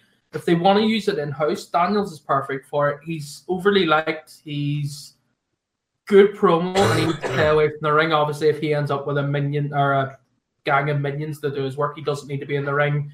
And it also lets Scorpio Sky and Frankie Kazarian go be a full-time tag team and not linked. Aces and eights. T D for a while. Do you know what I mean? So it, it kind of works. The one thing in this sh- this match segment I noticed was J R was trying his hardest to get Frankie Kazarian over. Um, like they just kept mentioning how Kazarian's the killer Kowalski he was trained by, and that he's the hardest working, underrated, all this bullshit. Uh, I was real forcing it, and I think it's came into play by what happens at the very end. Uh, without jumping ahead, there's a an attack that happens, and it's rumored that it's going to be Kazarian that did it. Um, and it's going to build the Kazarian having a match against the person he attacked before Revolution. Yeah, I did see that uh, reported on Twitter. Um, but we'll get to it when we get to it. Um, we then had the uh, the female match, the Yuka Sakazaki and Doctor Britt Baker. Um, I switched off. Big two. Um, that's really, I know that sounds really negative. It's like, oh no, Movement does like women's wrestling. No, that's not the not the case. I'm just. I can't remember. I, someone else tweeted this, and I, I can't remember who it was. And it just said, "Is Britt Baker just not anyone's cup of tea? Because they're not mine." And I kind of agree because I'm. I mean, not, don't get me wrong. She probably can be a great heel. She can wrestle. She's very good at it. But I am bored of her already. So, hello. I thought her opponent was crap. To be honest, whoever she, I don't know who she is. This is the thing. So there's loads of people on Twitter who are going, oh, Yuka Sakazaki's coming back and she's the, the best babyface in the universe and she's the most... She was shite the most, most, in this match. Like, oh, yeah, she the, was sloppy. The most so, babyface of babyface women in the world and she's going to really change the A E W women's division and she should have won the title, not Rio. And then she had this match and she was sloppy and just so, didn't didn't create any sort of emotion at all. The waves that wank over Joshi Wrestling um, all think that her and Rio are the greatest thing since sliced bread. I think they both need a couple of years before they're ready to be considered main event of any women's division. Um, this match, I thought it was okay. The Britt Baker thing, the reason she's turning heels movement is that exact reaction you had. So Kenny Omega has apparently taken uh, creative creative leadership control. or creative control of this storyline, and it was his decision to turn Britt heel. I don't mind her turning heel. I just think the some of the stuff that she's done is not been executed very well. But this is exactly why, like, because she wasn't getting over as a face. Obviously, they pushed, they were pushing her as one of the top faces, um, and the fans were just bored of her. She was essentially Adam Cole's girlfriend, lol, shock face. I'm a dentist. So they've turned her heel now. Um, the Starbucks lines and the lines at J R were both uh, heavily influenced by Tony Khan, who has taken like a larger influence. I think the Starbucks line was class, and if you watch this week's in the Elite, they're kind of working it into that as well now and taking the piss. But with Britt Baker, she's not getting over as a babyface because they shoved her too hard. They're now turning her. Her in-ring work is average. It, she needs the right opponent. Um, I don't think she's had the right opponent. I don't know who the right opponent is for her. I haven't got like an answer. It'll be like probably Statlander. Yeah, the, the the problem is they don't have a. an uber babyface in the women's division at the moment. They've not managed to build a proper... We're close to going to that Statlander. Yeah, yeah Statlander mm. will be the babyface they end up building. Is she really a sympathetic babyface if she's an alien? If she's getting the shit kicked out of her, she's getting Orange Cassidy-esque reactions from the fans with her alien gimmicks. So but yeah, I, the baby like, face. She's definitely a face, don't get me wrong, but I don't think she's that sympathetic babyface that everybody wants to love. I think she's that character that everybody's enjoying. And I don't... I think... the way Britt Baker is at the moment, you need that sympathetic, you know, uber babyface that everybody, like a Rey Mysterio that everybody wanted to really get behind, even though she's why she beat up the tiny teenage-looking Japanese woman. Yeah, but she's beat a, a tiny teenage Japanese woman that nobody gives a fuck about because we haven't seen her since she fought in Fyter Fest six months ago. Okay, Kylie Rae, who obviously isn't there anymore, but she would well, be ideal for that. I've, I've said a million times about the the, the A E W division is they're too they're too quickly trying to get to things. They need to do some building of characters that we don't know about. So Emmy Sakura is a, a fine example of somebody who they've thrust in against the the big heel before we've got any sympathy for her. If they created a character that we quite enjoy, we've seen her, we, we see her wrestle a couple of times. She looks pretty good, but Nyla Rose keeps trying to murder her. And she gets a bit of sympathy behind it, and then she goes against Britt Baker and she steals that win. And you've you've then got a little bit of something, a reason to get behind Emmy Sakura. But no, they've just plucked her out of thin air, shoved her on her first um, A E W show, and had a had a fight against Britt Baker. You've J R'd the girl's name twice. Um, Emmy yes, Sakura yes, is the one that comes down acting like uh, Prince, oh, Prince like fucking right. Freddie Mercury. Um, what's her name? I don't know. Yuka Sakazaki. Yuka Sakazaki, that's it. Sorry. Um, I just wanted to point that out. Obviously, it's yeah. because you don't know the rest. It's just they're not exposed. Because on T V I've, yeah, because I've seen them both twice. Yeah. But however, the, the, you completely the, J R'd that. Yeah, yeah, okay. the, pro um, the problem you have with that is that you will be left with matches that are going to be essentially piss breaks, or going to be ones where, like, or where, as Smoothton said a minute ago, you know, be tuned out to, or or, or whatever. Though, though you wouldn't be invested in any of that, and it it it, it takes time to do that. But it's a double edged sword. So you have to allow time for stories to build. Yeah. But if you do, but if the wrestlers or the fans or whoever's aren't gonna aren't gonna give them the time to do it, what's the fucking point? So, like. The thing with the women's division is this company is, I want to say it's been on T V four or five months. Yeah, about that. Yeah. Um, they Probably need, like, it is going to take them longer to build the women's division. Their tag division was kind of there because they had a couple of tag teams of people now. They got P M P, they had Lucha Bros, they had Young Bucks. People knew of them. Their women's division, there's a lot of wrestlers in there you won't have known of. They're either Joshi wrestlers that only the most extreme smarts would have known of. I wouldn't have known of half of them beforehand. Um, and then it's just it's, they're going to take time and they're going to throw stuff like this on your T V. They're going to put that woman on. She wasn't available because of other bookings. I think she had signed like a five match deal but she had a lot of Stardom or whatever the other Japanese women's wrestling company is. Uh, one of them. Anyway, she had a lot of those, so they've only just got her back. They put her against Britt. Maybe it was too early for a feud builder, I think, for this match. It made sense. Like, she got a win, which puts her on the ladder or whatever, fucking top fucking ten power ranking wrestlers. Yeah, that thing. Um, it puts her on that, and Britt got her heat back by knocking the girl's tooth out at some point. Um, so it wasn't great, but both women come out of it a little bit better than what they went in. Britt obviously didn't need the win being a heel, and I think the heel stuff saved the segment, to be honest, at the end. The match wasn't great. Like, I, I could, I kind of agree with Matt. Um, Saka's acting was, watch it.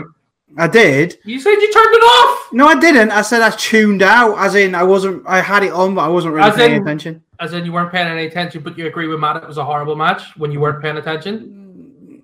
No. Cheers, Jeff. Right. What was the next segment? Uh, no, honestly, I, I I think the women's division there needs a big name. It does, but whether they can get it, I don't know. But it needs a big name. Well, the, the thing is that the, I think the thing that name they could get would be Tessa, and she's having issues at the minute and still contracted the Impact. So there's no one they can get unless W W E release someone. The thing is that their biggest downfall is the fact that they're getting people, the the Joshi wrestlers, or Bea Priestley, who's not going to be there every week. Because she's in Stardom. I know I know Matt's going to say Bea Priest is rubbish, and I know she's not the greatest of wrestlers, but she's a, a name that people know, but she's not there every week because she's living in Japan. So, do you think people know her name over Britt Baker? Because I think they're both about the same level of wrestler, only Britt doesn't drop people on their neck every week. Jack in the chat going, Tessa versus Lacey Evans and her personal issues on a pole match. I'm I, just trying to ignore the fact of what you just put in the chat, mate. Oh, I'll, I'll tell her. I, I, I put the you, you only like Bea Priestley because she's. Um, I, did, she's I didn't say that I liked her. I just said that she's not on T V. No, I didn't. Bigger, is she a bigger name than Britt Baker? Probably not. Probably about the same. Okay. Because I you just Britt mentioned there as if she's the big name they could bring in. I don't think Britt Baker. I didn't say a big name think... that they could bring in. Did. I did no, not. I said the where they're falling down is because they haven't got people who are there regularly. I said that they're, they're picking the Joshi the wrestlers know. or Bea, Bea Priestley who live in Japan. That's what I said. I didn't say anything about big names. People know. That was a separate point said... that you made two minutes before. Okay. I'm with Smooth in here. He, he, when he, I, I understood what he meant anyway when he brought up Bea Priestley. Thank you. I, I know you criticise me because I call her constantly making me on the ropes post. Yeah, like they, there is no, there's no big name they can bring in because most of the good wrestlers that would improve the division have signed contracts in the last twelve months in W W E or Tessa Blanchard. I don't know how long has left on her the T N A contract, but other than that, there's no big name that's definitely good. Mercedes Martinez would have been perfect for that division, and I don't know why they didn't sign her when she's had when she had appearances. She always wanted W W E. She had her yeah. eyes set to sign him with uh, New York, and she was never going to sign with A E W when she had a chance to get into W W E. Right, okay. Maybe you say Catanara, there you go. Big yeah. name. Would you say then, if we talk about names, would Jordan Grace be a big name? No, if no. she would come in or not? No. I, I, I hadn't heard of her until until. Um, um, I was literally going to say that uh, only people that watch Impact will know of her. I know Wolfie knows of her, and I've seen a few of her matches and stuff. Jordan Grace will would be fantastic, but as I said, I think her future's linked to where Jonathan Gresham goes. Yeah, she's engaged yeah, yeah. slash married to him. I think the two of them will go to the same promotion, whether it be R O H or they both go to W W E or whatever. And mm. um, she's not a big name. She's known because she's mates with Blanchard, and the two of them are doing well on Impact at the minute. But because she was in that be... kind of faction, wasn't she? I think yeah, she was like so a tag title holder. I think women's her tag and, title. Her and Blanchard were like really good mates and good on screen, but they wouldn't be big names. I don't think so.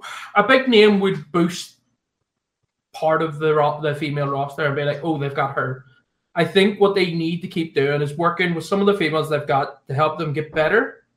or do better things. And also what they seem to be doing anyway is scouting the indies. What they need to be doing is getting the next people that W W E are looking at as well, not just poach them because W W E are looking at them, but the next level of female talent out there who are good enough to go on to a main stage if they're a bit developed, and they need to be sort of coaxing those guys in before W W E get them. Um, yeah. W W E's female roster is stacked.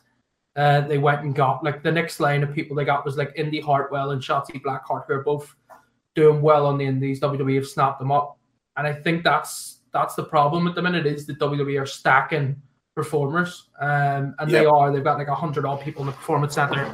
And this week's N X T was an example. I mean, what, fifty percent of the airtime was U E. Um, there's yeah. people not getting on, so they need to be going out, and they are doing it. Like, Statlander's a good example of someone they've pinched before W W E got them. Um, they need to be going out and looking for people who are busting their arse doing well. And but W W E are holding everything in a minute, aren't they? Yeah, they That's are. That's going to backfire. Eventually, that will backfire, because you will see a lot of people handing notices in and asking to leave and. And not not re-signing it. Like, they might have three-year deals now, but if they don't get any T V time for three years, they're at the end of that three-year deal. Do you think they're going to say, "All right, fine, yeah, I'll I'll I'll take the same deal again, where I'm on what is it, forty, fifty thousand pounds to stay in the Performance Centre, or this sim- similar money to go to A E W and actually have a chance of getting a t- getting on T V?" Mm. Yeah. Um. The Elite had a match against Butcher, Blade, and Lucha Bros. Um, so this came from last week, where um, there was issues with the Butcher and the Blade. Um, I think they were paid, weren't they, to take out the Young Bucks last week by M J F, um, yeah. and then yeah. they lost. They failed, yeah. So uh, um, this this match was long, yeah. Very long. It was long. It was long, but they kind of had to put in some of the stuff that Adam Page is not really part of the Elite. He doesn't really get involved with it. But then Kenny kind of celebrations. Pardon? They, yeah, I mean, the, the the storytelling of this this match was brilliant, because you had Page never ever tagged either of the Bucks. He only he only tagged with Omega for the entire match. Which I didn't notice that. It's yeah, it was perfect storytelling. It's so that's the whole thing. There was a it builds up to the backstage segment afterwards, um, where like or was it not, was it backstage segment or was it B D? It must have been backstage segment. Yeah, yeah, backstage yeah, segment. Yeah, yeah. It was up to that, but basically it's building the tension between the Bucks and Hangman. But I think rather than so, I was originally thinking it was going to be Hangman turns on Omega. I don't think that's where we're going anymore. I don't think it's going to be a turning angle. I think it's just going to be Hangman sort of trying to differentiate himself as away from being the lackey of the Elite. Like, that's what the whole story started with. When he lost to Jericho, it was, I'm the only one that hasn't won the title. I'm the only one that can't get it done. So he went, I'm leaving the Elite. But obviously he hasn't left. He's still come down and helping. I think he it's going to lead to him and Kenny going off and having a really strong title run. And they will beat the Bucks whenever they face the Bucks. Isn't that next week? Haven't they, haven't they said, oh, we'll, we'll fight you next week or something? That was the end of that. No, next week is. I think it's going to be the tag match at Revolution. No, Revolution's going to be S E U, isn't it? Uh, no, next week is S E U. No, S- yeah, S E U's next week. Might be against the Bucks, and I think it's going to end with Hangman pinning Matt or Nick after a buckshot lariat or maybe the joint finisher. I think it's going to build to where the Bucks slowly have to start showing Hangman the respect he thinks he deserves. And the reason I think they're going that direction is Matt did an Instagram live chat this week where people were asking him a couple of different questions. Um, one of the questions was, was Marty Skrull supposed to be the leader of the uh, Dark Order? Dark Order. Yeah, Dark Order. And he said nope, which, you know, what's he going to say? He was always going to say no. Um, but then they asked him a couple of other questions. One of the questions about Hangman. And he said, undoubtedly, in a year's time, Hangman will be the biggest star in A E W. And if you look at the, the character development they've given him, and Tony Khan is supposed to be heavily involved in uh, Hangman's whole story arc from the start when they started giving him like the slight drinking gimmick and stuff. Yeah. Like Tony Khan has supposedly stepped in and started working with Hangman. And I know Tony Khan doesn't really have a massive background of anything to do with this. Like he's... managing director of Fulham, and like, he just has ideas. He has a lot of ideas. He's watched a lot of wrestling and stuff, so he's kind of like one, not one of us, because obviously a billionaire or whatever. But he's watched a fuckload of wrestling. Wrestling's his passion, and he sort of, I think he dipped his hand in with Hangman first in creative, helping out. Yeah.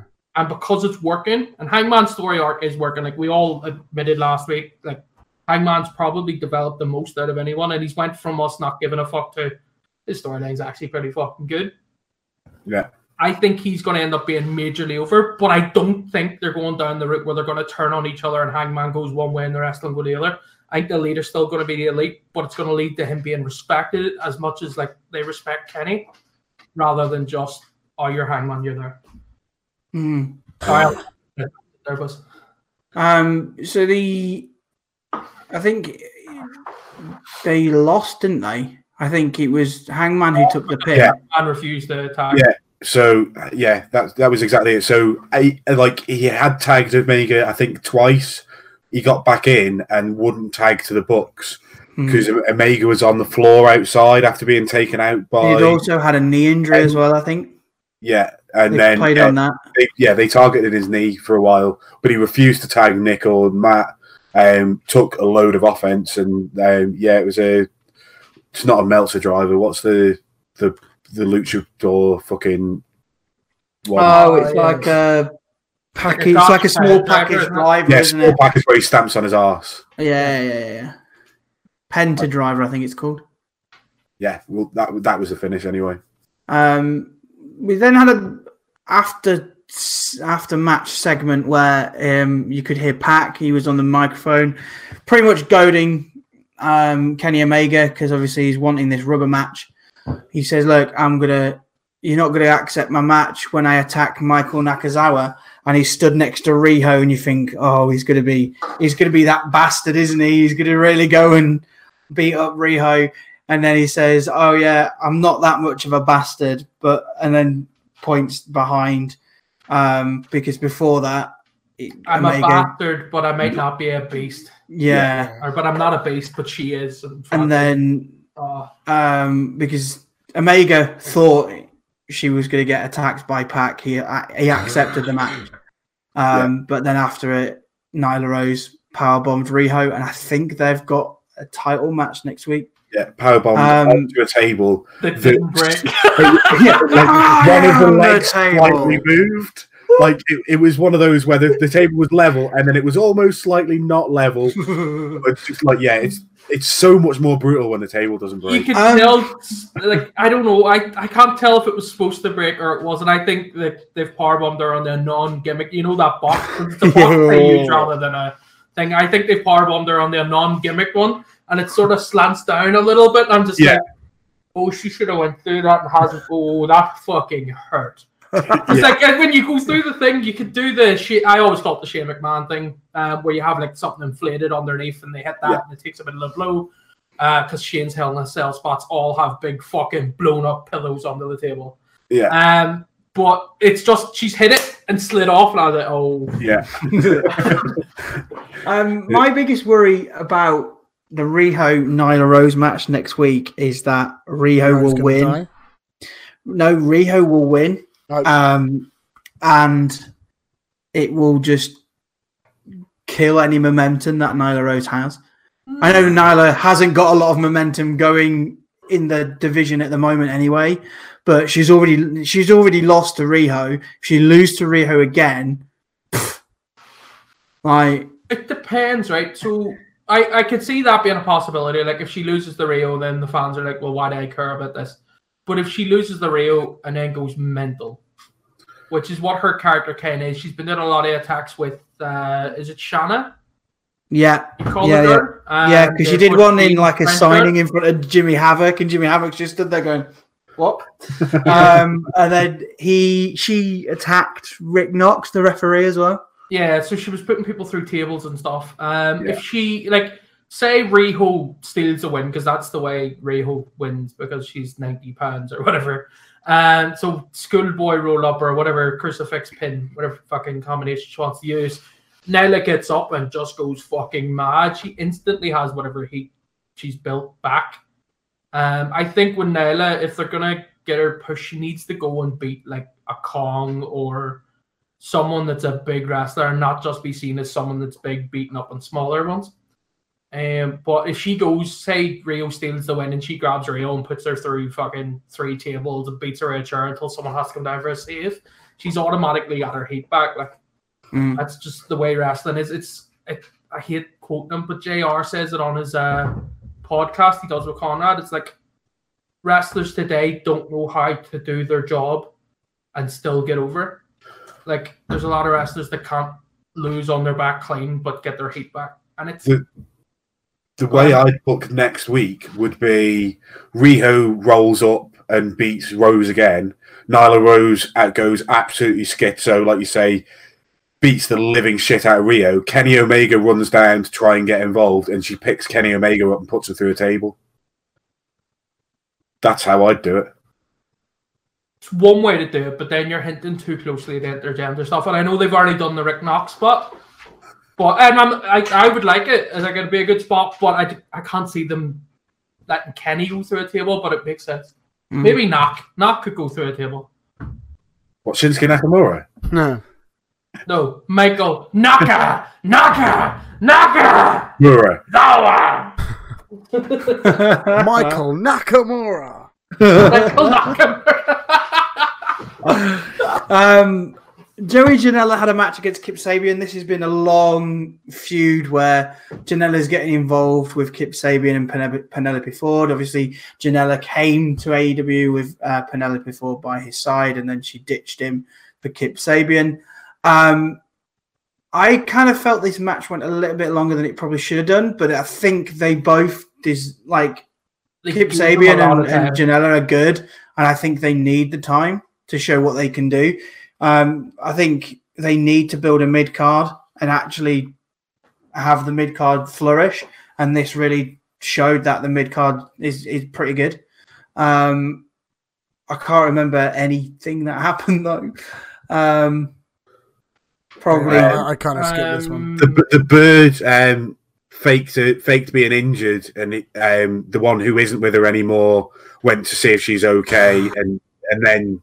she pushed him into an attack from the one that she is with. Yeah, yeah. I think she also got hit by Kip Sabian on the apron, but that then meant Kip Sabian won. Um, so although she was hit by her own current Joey boyfriend, won, pardon? Joey won. No, Kip Sabian did. Are we sure? Yeah. Okay. What, what does Bleacher Report say? Sabian, I, I, I like I watched it live, so I might be. Sabian defeated Janela. Okay, fair enough. Um, yeah, so yeah, I'm sure it was because I think she was on the apron um, to try and distract Janela, but actually Janela threw Kip Sabian into her. She obviously fell off and injured herself, um, but on the way back in off the rope, he took advantage and scored with a roll up. Okay. So um, he, he kind of made it look like, oh, he's attacked his girlfriend, but actually he's still got the win. Okay. Um, like, like from what I remember, the match was decent. It did feel like they gave them long, uh, a long amount of time. I was slightly, like, I agree they need to build their mid-card, but I think they're actually doing a really good job of building the mid-card in previous weeks where they're putting the likes of, uh, fuck, what do you call those buzz? Uh, they put, like, Darby Allin and Private Party up against Jericho and stuff, and I think they built... They were building it well by doing stuff like that and putting guys who wouldn't necessarily be in the main event against main eventers. But this, these guys have been working really hard and dark and stuff. And obviously, I think Joey's took, I think it was Joey's idea to do the storyline because it was made public that Penelope and Kip were together now. And obviously, Joey and Penelope were together for ages. Um, I'm interested to see where it goes. I think it needs to be some sort of, not death match, but I think if they're going to have another match, it needs to be something extreme. Mm. Um, and play up the Joey's Penelope on a pole match. That's a different connotation, Matthew. B P dog, B P. Um, I think the I may I had this thought today, and I, I'm sure Matt has this thought on the weekly at the moment with A E W. Um, I do miss not seeing Jimmy Havoc on screen. I, I do, but at the same time, I don't think they've been I, I don't think they've had any kind of way to build that kind of story. I think you need to have a, a well-set product before you can start throwing that kind of extreme stuff. And yes, I know he's been doing stuff on Dark, and I'm sorry, I, I don't I don't have the inclination to watch Dark as much as I love Jimmy Havoc, and I know he's on it. Um, Jimmy Havoc's been doing a lot of stuff in M L W. That's I. That's why I don't think they're using him. I don't think we're going to see Jimmy Havoc on A E W regularly until his M L W deal's up. It's kind of similar to M J F. They didn't have him wrestle until his, his deal was up. Obviously, he had the storyline with Cody, and they're pushing that. But he only ever cut promos. They never had him wrestle mm. until his M L W deal is up. And I think it's he had one it. match the very first week of A E W. He yeah. had a match. But that was it. I don't think they want to invest in having Jimmy like, wrestle and be involved in a big storyline for him to go and do a death match with Mance Werner on M L W and end up injured and then they're fucked.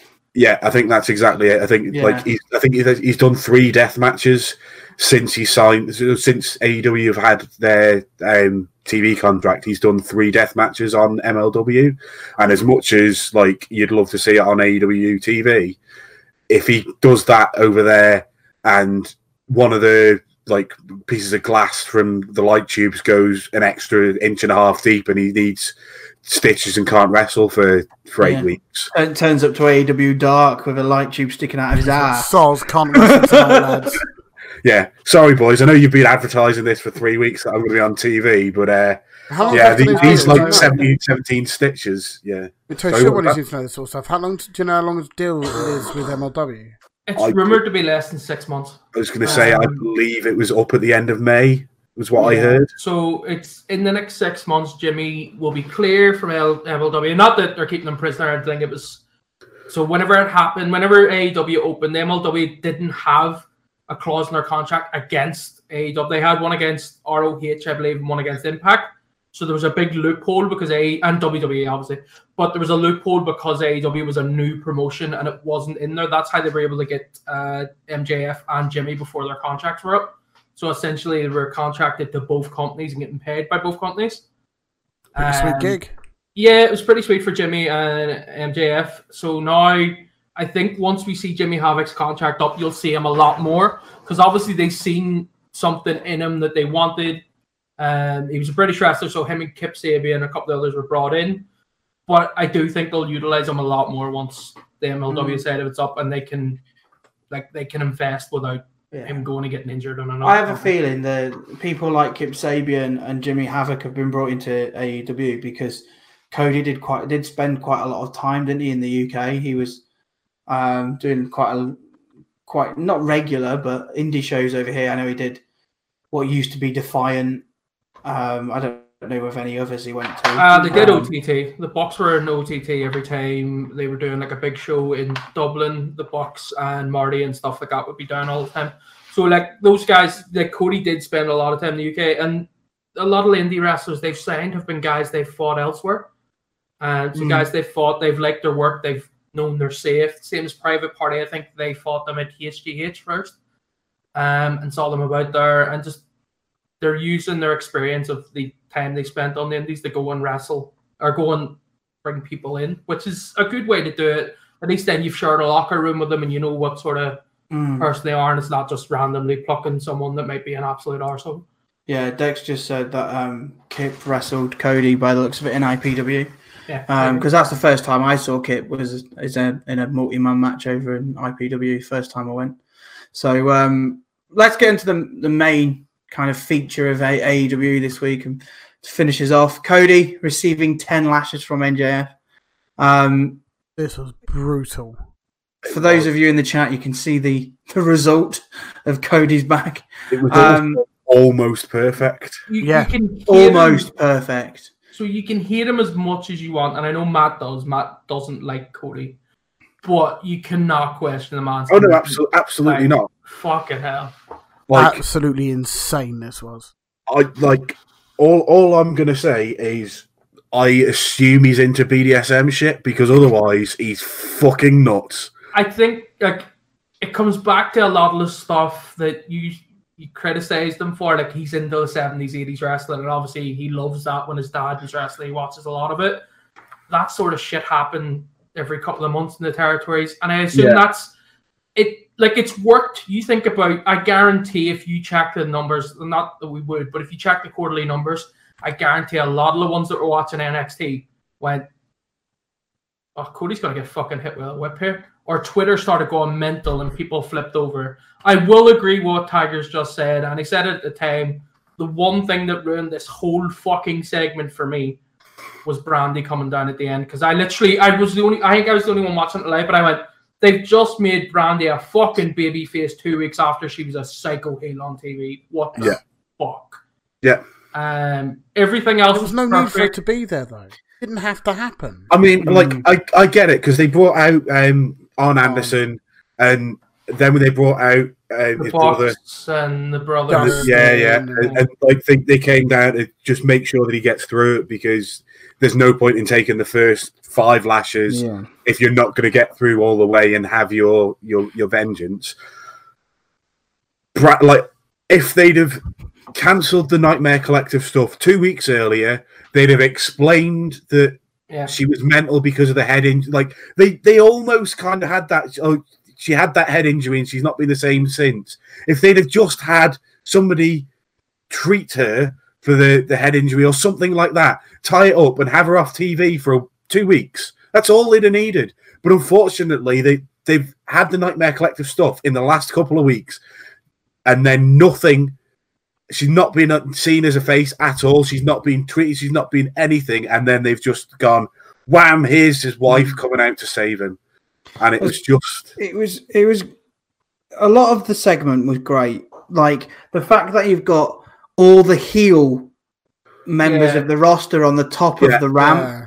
Like, I was like, because you see the, the you see the collective of people at the top of that ramp, and you I think it was Britt Baker was there, um, Butcher and Blade were there, then half Butcher Blade there as well, uh, Sammy Guevara, Sammy, and there was there was another one which I was like, what? Like, but it made sense that the heels came out to have a look and say, oh, what's going on over here? Cody, get the let's all have a good laugh, and then. Um, you've got to have the books come out and uh, and Arn and and Dustin to kind of say, look, you can do this, Cody. You can do this. You want this match. Don't let him have the satisfaction.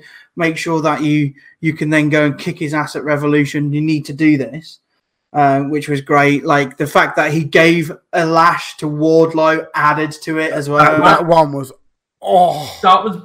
brutal, and it puts so much more heat on Wardlow for this cage match. Yeah, yeah. Like, because he I think partook in this, and I was the, like, that is fucking fantastic.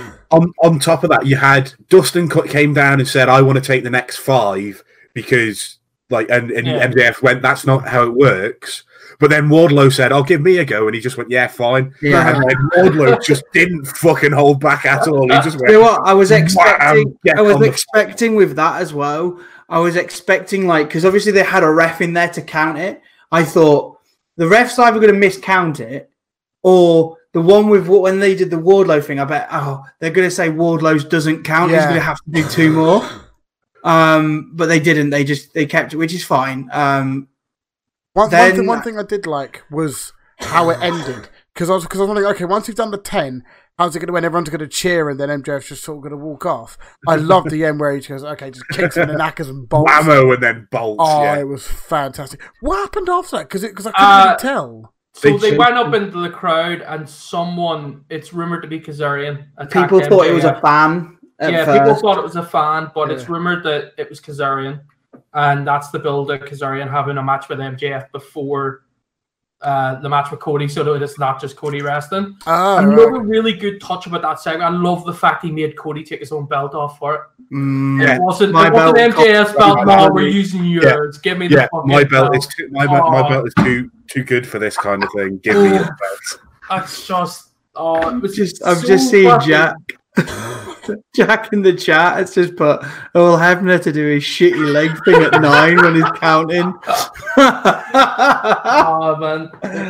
Oh, but that that pretty much concludes this week's um, kind of wrestling frivolities. Um, The only thing that's uh, also been announced is the cage match. We know about that in two weeks' time. In thirty-minute Iron Man match next week, isn't it? Three weeks' time, we've got the Iron Man match between uh, uh, Kenny and Pac. So, like, like we said earlier, they are drip feeding big, big time matches. Look, three weeks' time, you cannot miss this. Like, the first steel cage match in A E W is two weeks' time. The first Iron Man match is in three weeks' time. Like, they are saying, look, we are building very much towards this next um, pay-per-view, which uh, I think I T V doesn't exist anymore, does it, Box uh, Office? I T V is dead, isn't it? I, I would say they are making significant numbers on the Fight T V Plus. Mm. I think the U K numbers must be fucking great on that, and it's one of the reasons why they're still talking about doing a U K pay-per-view and well, stuff like that. I think Fight must be bringing in significant money. They obviously don't need to release that because I don't think Fight need to release their numbers. No, at they're all. Not a publicly traded company. They have yeah. no obligation to release any information like that. So I would say the numbers must be pretty fucking good. And when Dark eventually goes to being on T V instead of YouTube and it's part of Fight, I'd say the numbers will only increase then. Yeah. yeah. A- AEW is going to, I think I T V and A E W will part companies very soon. Yeah, uh, yeah, I would. I, I can see A E W going to, getting a deal with Sky, so they can they so they can go live, um, because obviously they can't at the moment do it on a terrestrial channel in the U K. If not yeah. Sky Sports, a company that will show them live. Um, yeah, something like Premier like, Sports or like, yeah, or like what Spike T V used to be and stuff like that. I know Spike T V Bravo got Impact, but like something that doesn't need to live by like something like Dave. The thing is, Spike or... won't though, because no, Spike, because Sp- old Spike is now like Paramount, isn't it? And Paramount have just had this with Channel Five where they've just got W W E, so it won't be anybody like that. No, I know, but I was just I was mentioning that yeah. uh, sort of like not like yeah. not necessarily a freeview channel, but something that's on a Sky package that might not be Sky Sports directly, because yeah. I know their Raw numbers were shit. Honestly, I reckon but I could something see them like Dave different would be T V. Like, someone will throw money at them because they'll see the T N T deal and they won't think about, oh, what's this Fight T V thing that's going to take all my viewers anyway? yeah. Mm. Well, I mean, um, if, if if it was a choice between uh, on T V or on Fight, as much as Fight is a great service, um, I would pick T V just because I can, I, unless I log into my P C, I can't watch Fight on a T V. Whereas I can I can watch my Sky, I can record it on Sky. So I can record it and watch it any time, or if I'm get if I've just got home from work, I can flick the T V on and watch it in forty-two inches rather than fucking faffing around and sitting in here and watch it on a computer monitor. Yeah, that's why I've not taken up the Fight T V, because I'm like Matt. It's easier for me to record everything on on my Virgin Media box and then watch it when I can, because otherwise, I I like I just don't open my laptop all the time. So, mm. um. I think that's pretty much it for this week. Um, Are we not going to mention New Beginning this morning? Well, I haven't watched it. You can you can mention it. I don't think anything massive happened in terms of title changes, so I wasn't going no, to. Do you want uh, to talk about it? Uh, just the last three matches, really. So, um, the, like, I I didn't watch any of the multi-man tag shit at the start of the show because, as much as New Japan is great, I don't give a fuck about like the fact the, that the only like, one that I think Bullet Club hate. Fucking chaos and all the rest yeah. of that. I think the only one that actually uh, yeah, Tiger hasn't watched, so he's like frantically trying to get people to start knowing him when he's left. Yeah, yeah. I think I think the only thing that I, like there was a special tag match with Ospreay and Okada against Zack Sabre Junior and Taichi, because I know yeah. uh, Ospreay and uh, Z S J are going to go against each other in York Hall, I think. Well, um, the British title. Spoilers, but Zack Sabre Junior came out and uh, beat up Moxley after the match, after his match. So Moxley versus Zack Sabre Junior for the U S title. Spoilers, Moxley kept the title? Mo- Moxley kept the title. Aww. Everybody kept the title. Is this where we still talk about giving away every spoiler that's around? Isn't it? I want the King of all. No, well, I kind of spoiled it by saying not a lot really happened. I don't think any titles changed. Well, you're not listening. yeah. We're not. No, not really. I wasn't. It's a wrestling show for the podcast. If you I'll be honest, I was absolutely exhausted this morning. I got up at four. I watched the end of U F C. I watched N X T, and then I turned on the W or the New Japan Network, which rolled over the bastards and took more money out of my PayPal. And uh, I looked, and it was that Zack Sabre Junior tag match thing, and it was basically Zack Sabre Junior and Tai Chi standing out there and kicking each other. I was like, I'm going back to play. I'm sure yeah, there's a promo. I've it's seen like, the promo where I think, oh, what did he call him? Moxie called him like the you noodle man because of all the like. Did Moxie fight with an eye patch or not? He, yeah. So he he started with an eye patch. Okay. Suzuki ripped the eye patch off, and he had a white dressing on underneath it. Yeah. And then Suzuki ripped that off, and then uh-huh. you didn't see that side of Moxie's face for the rest of the match. So they did a good, good job. Of, I like that. I, I don't think he was meant to rip the dressing off, but they accidentally ripped the dressing off, and then the camera worked for the rest of the match.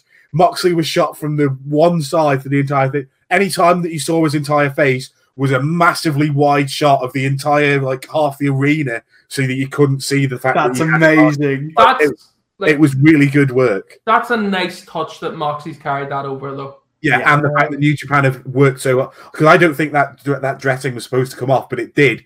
And yeah. New Japan worked hard so that you couldn't see that that eye is actually fine. Um, so that was really good. Yeah, so you had the, the, the matches that you want to go and watch. Are the, the last three, isn't it? Yeah, the last three. So the it was um, Ryu Lee versus Takahashi. Is that? It'll always Takahashi? Be Dragon Lee to me. Dragon Lee versus Takahashi, whatever you want to call him. That was incredible. They like there was one spot that I've never seen was before. Hiromu's fighting. Yeah. Yeah. Yeah, okay. Um, and so Hiromu stood on the outside and Ryu Lee vaults the vaults the top rope. Vaults the top rope um, and goes and does a Hurricane Rana off the like and drags him off the outside. So he stood on the like on the apron and he vaults the ropes and Hurricane Ranas him off, oh. um, which was like I've not seen that done before. That was pretty cool, and there was a couple of other good spots. That was a cracking match. The Moxley match was good, and obviously you've got Zack Sabre Junior coming out afterwards, and then the the final match Kenta did like as a heel he works fantastically. He just like wound the crowd up the entire way through the match, and um, because they had they they got rid of all of the Bullet Club people straight away. So the referee, before the match had even started, sent them all to the back. So, right, as a potential issue for Bullet Club, right? Heel Kenta isn't much of a follower. Jay White is technically the leader of Bullet Club. Do we see Kenta kicking White out? Or I, I, I would say in the next six months you're going to see some sort of fight for the ownership of Bullet Club, yeah. I'd like to see Kenta kick White out and just have Kenta lead Bullet Club and be like a legit main eventer over there. Yeah, I would as well. I concur. Would, would you? Cheers, cheers, Chris. Uh, would you see Jay White go back to Chaos or? No, I'd let Jay White be solo. And just have him be the rapey knife pervert or whatever his gimmick is, where he just goes and like. That's your pub title. He just goes and attacks people, do you know what I mean? Or you just pair him with fucking Finn juice again. Let him go with the three randos. No, obviously you couldn't do that if you were to keep him as main event. But I think yeah. you could have Jay White on his own or have just Guido with him or Ghetto, whatever you call him. Yeah. Um, I don't think he needs a faction behind him. And it gives him a bit more credibility if he's not leaning on Bullet Club. Whereas I don't, off the top of my head, I don't think Bullet Club have ever had a Japanese leader.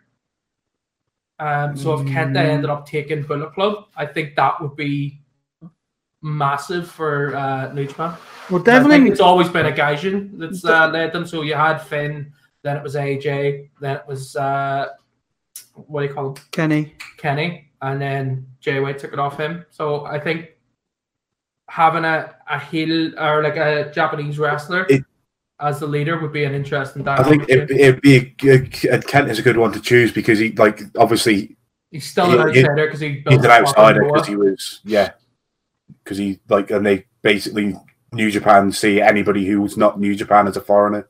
Yeah. So yeah, I think that, I think it would work well, and I think you'd have a couple of good matches between Kenta and Jay White before they like before. It, Uh, Kenta takes it over, and then yeah, Jay White can just either go off and just have singles matches, or yeah, like maybe go into another faction. But yeah, for time being, I think I think I think that'd be a good way to go, and that's a good way to build Kenta again. I, I, I don't think Kenta's going to lose. I wasn't laughing at you, but I'm sorry. I've just seen it. That's true. Like, what? Fucking no, so Deck, Deck in our Marty chat is, is just, like Marty just, has watched that episode of Elite where Kenny tried to sign Marty Jannetty. It's like, you know what? I could do better than that. Gangrel, come on down, vampire fan face. Imagine if he does bring Marty Jannetty in for shits and giggles. For what do you mean Edge is back? I'm bringing the brood to R O H. Gangrel, come on. Bring him on. Brilliant. Brilliant, brilliant, brilliant. Um, I think that pretty much concludes this week's um, podcast. Um, once again, thank you very much for the gentleman to join me. Thank you as well to Jack for all the behind-the-scenes admin. I'd um, like to thank Smoot for putting up with our shit, mostly me. Yes. You've been a good sport this week, Smoot. Cheers, mate. Um, once again, this is recorded live, so if you do want to join us in future, make sure you go to twitch.tv forward slash badbookers. I got it right this time. Uh, if you are interested in supporting the channel in any ways, make sure you drop us a follow over there uh, so we can get close to affiliate, and then we can start taking subscriptions and you can subscribe to us. If you do want to give us money anyway, Patreon is a thing that we do have. Um, check out our Patreon. It'll be in the description to the podcast. Um, check it out, see what you can offer us uh if you wish. It's not it's not no dick pics, please. Yeah, I'd rather, I'd rather not, no. um any donations that you give is is is not expected but very, very highly appreciated. Um make sure you pardon Don't worry, go on, continue. Make sure you check out Power Slam T V if you haven't done so already. If you use our code BADBOOKERS, you get one free month um, over there. Lots of independent wrestling to feast yourself uh, and enjoy and enjoy your wrestling needs in it. Bruv. Have I missed anything else? Twitter, at BadBookersWP. There we go. Thanks for joining us. Bye. Bye, guys. Bye. Are you tired of the same old pro wrestling? Then check out the amazing action on powerslam dot t v, the biggest indie pro wrestling channel in the world. Get over four thousand hours of the best pro wrestling events from over one hundred ten of the biggest names in the industry from over fifteen countries around the globe. Get your free trial today at powerslam dot t v.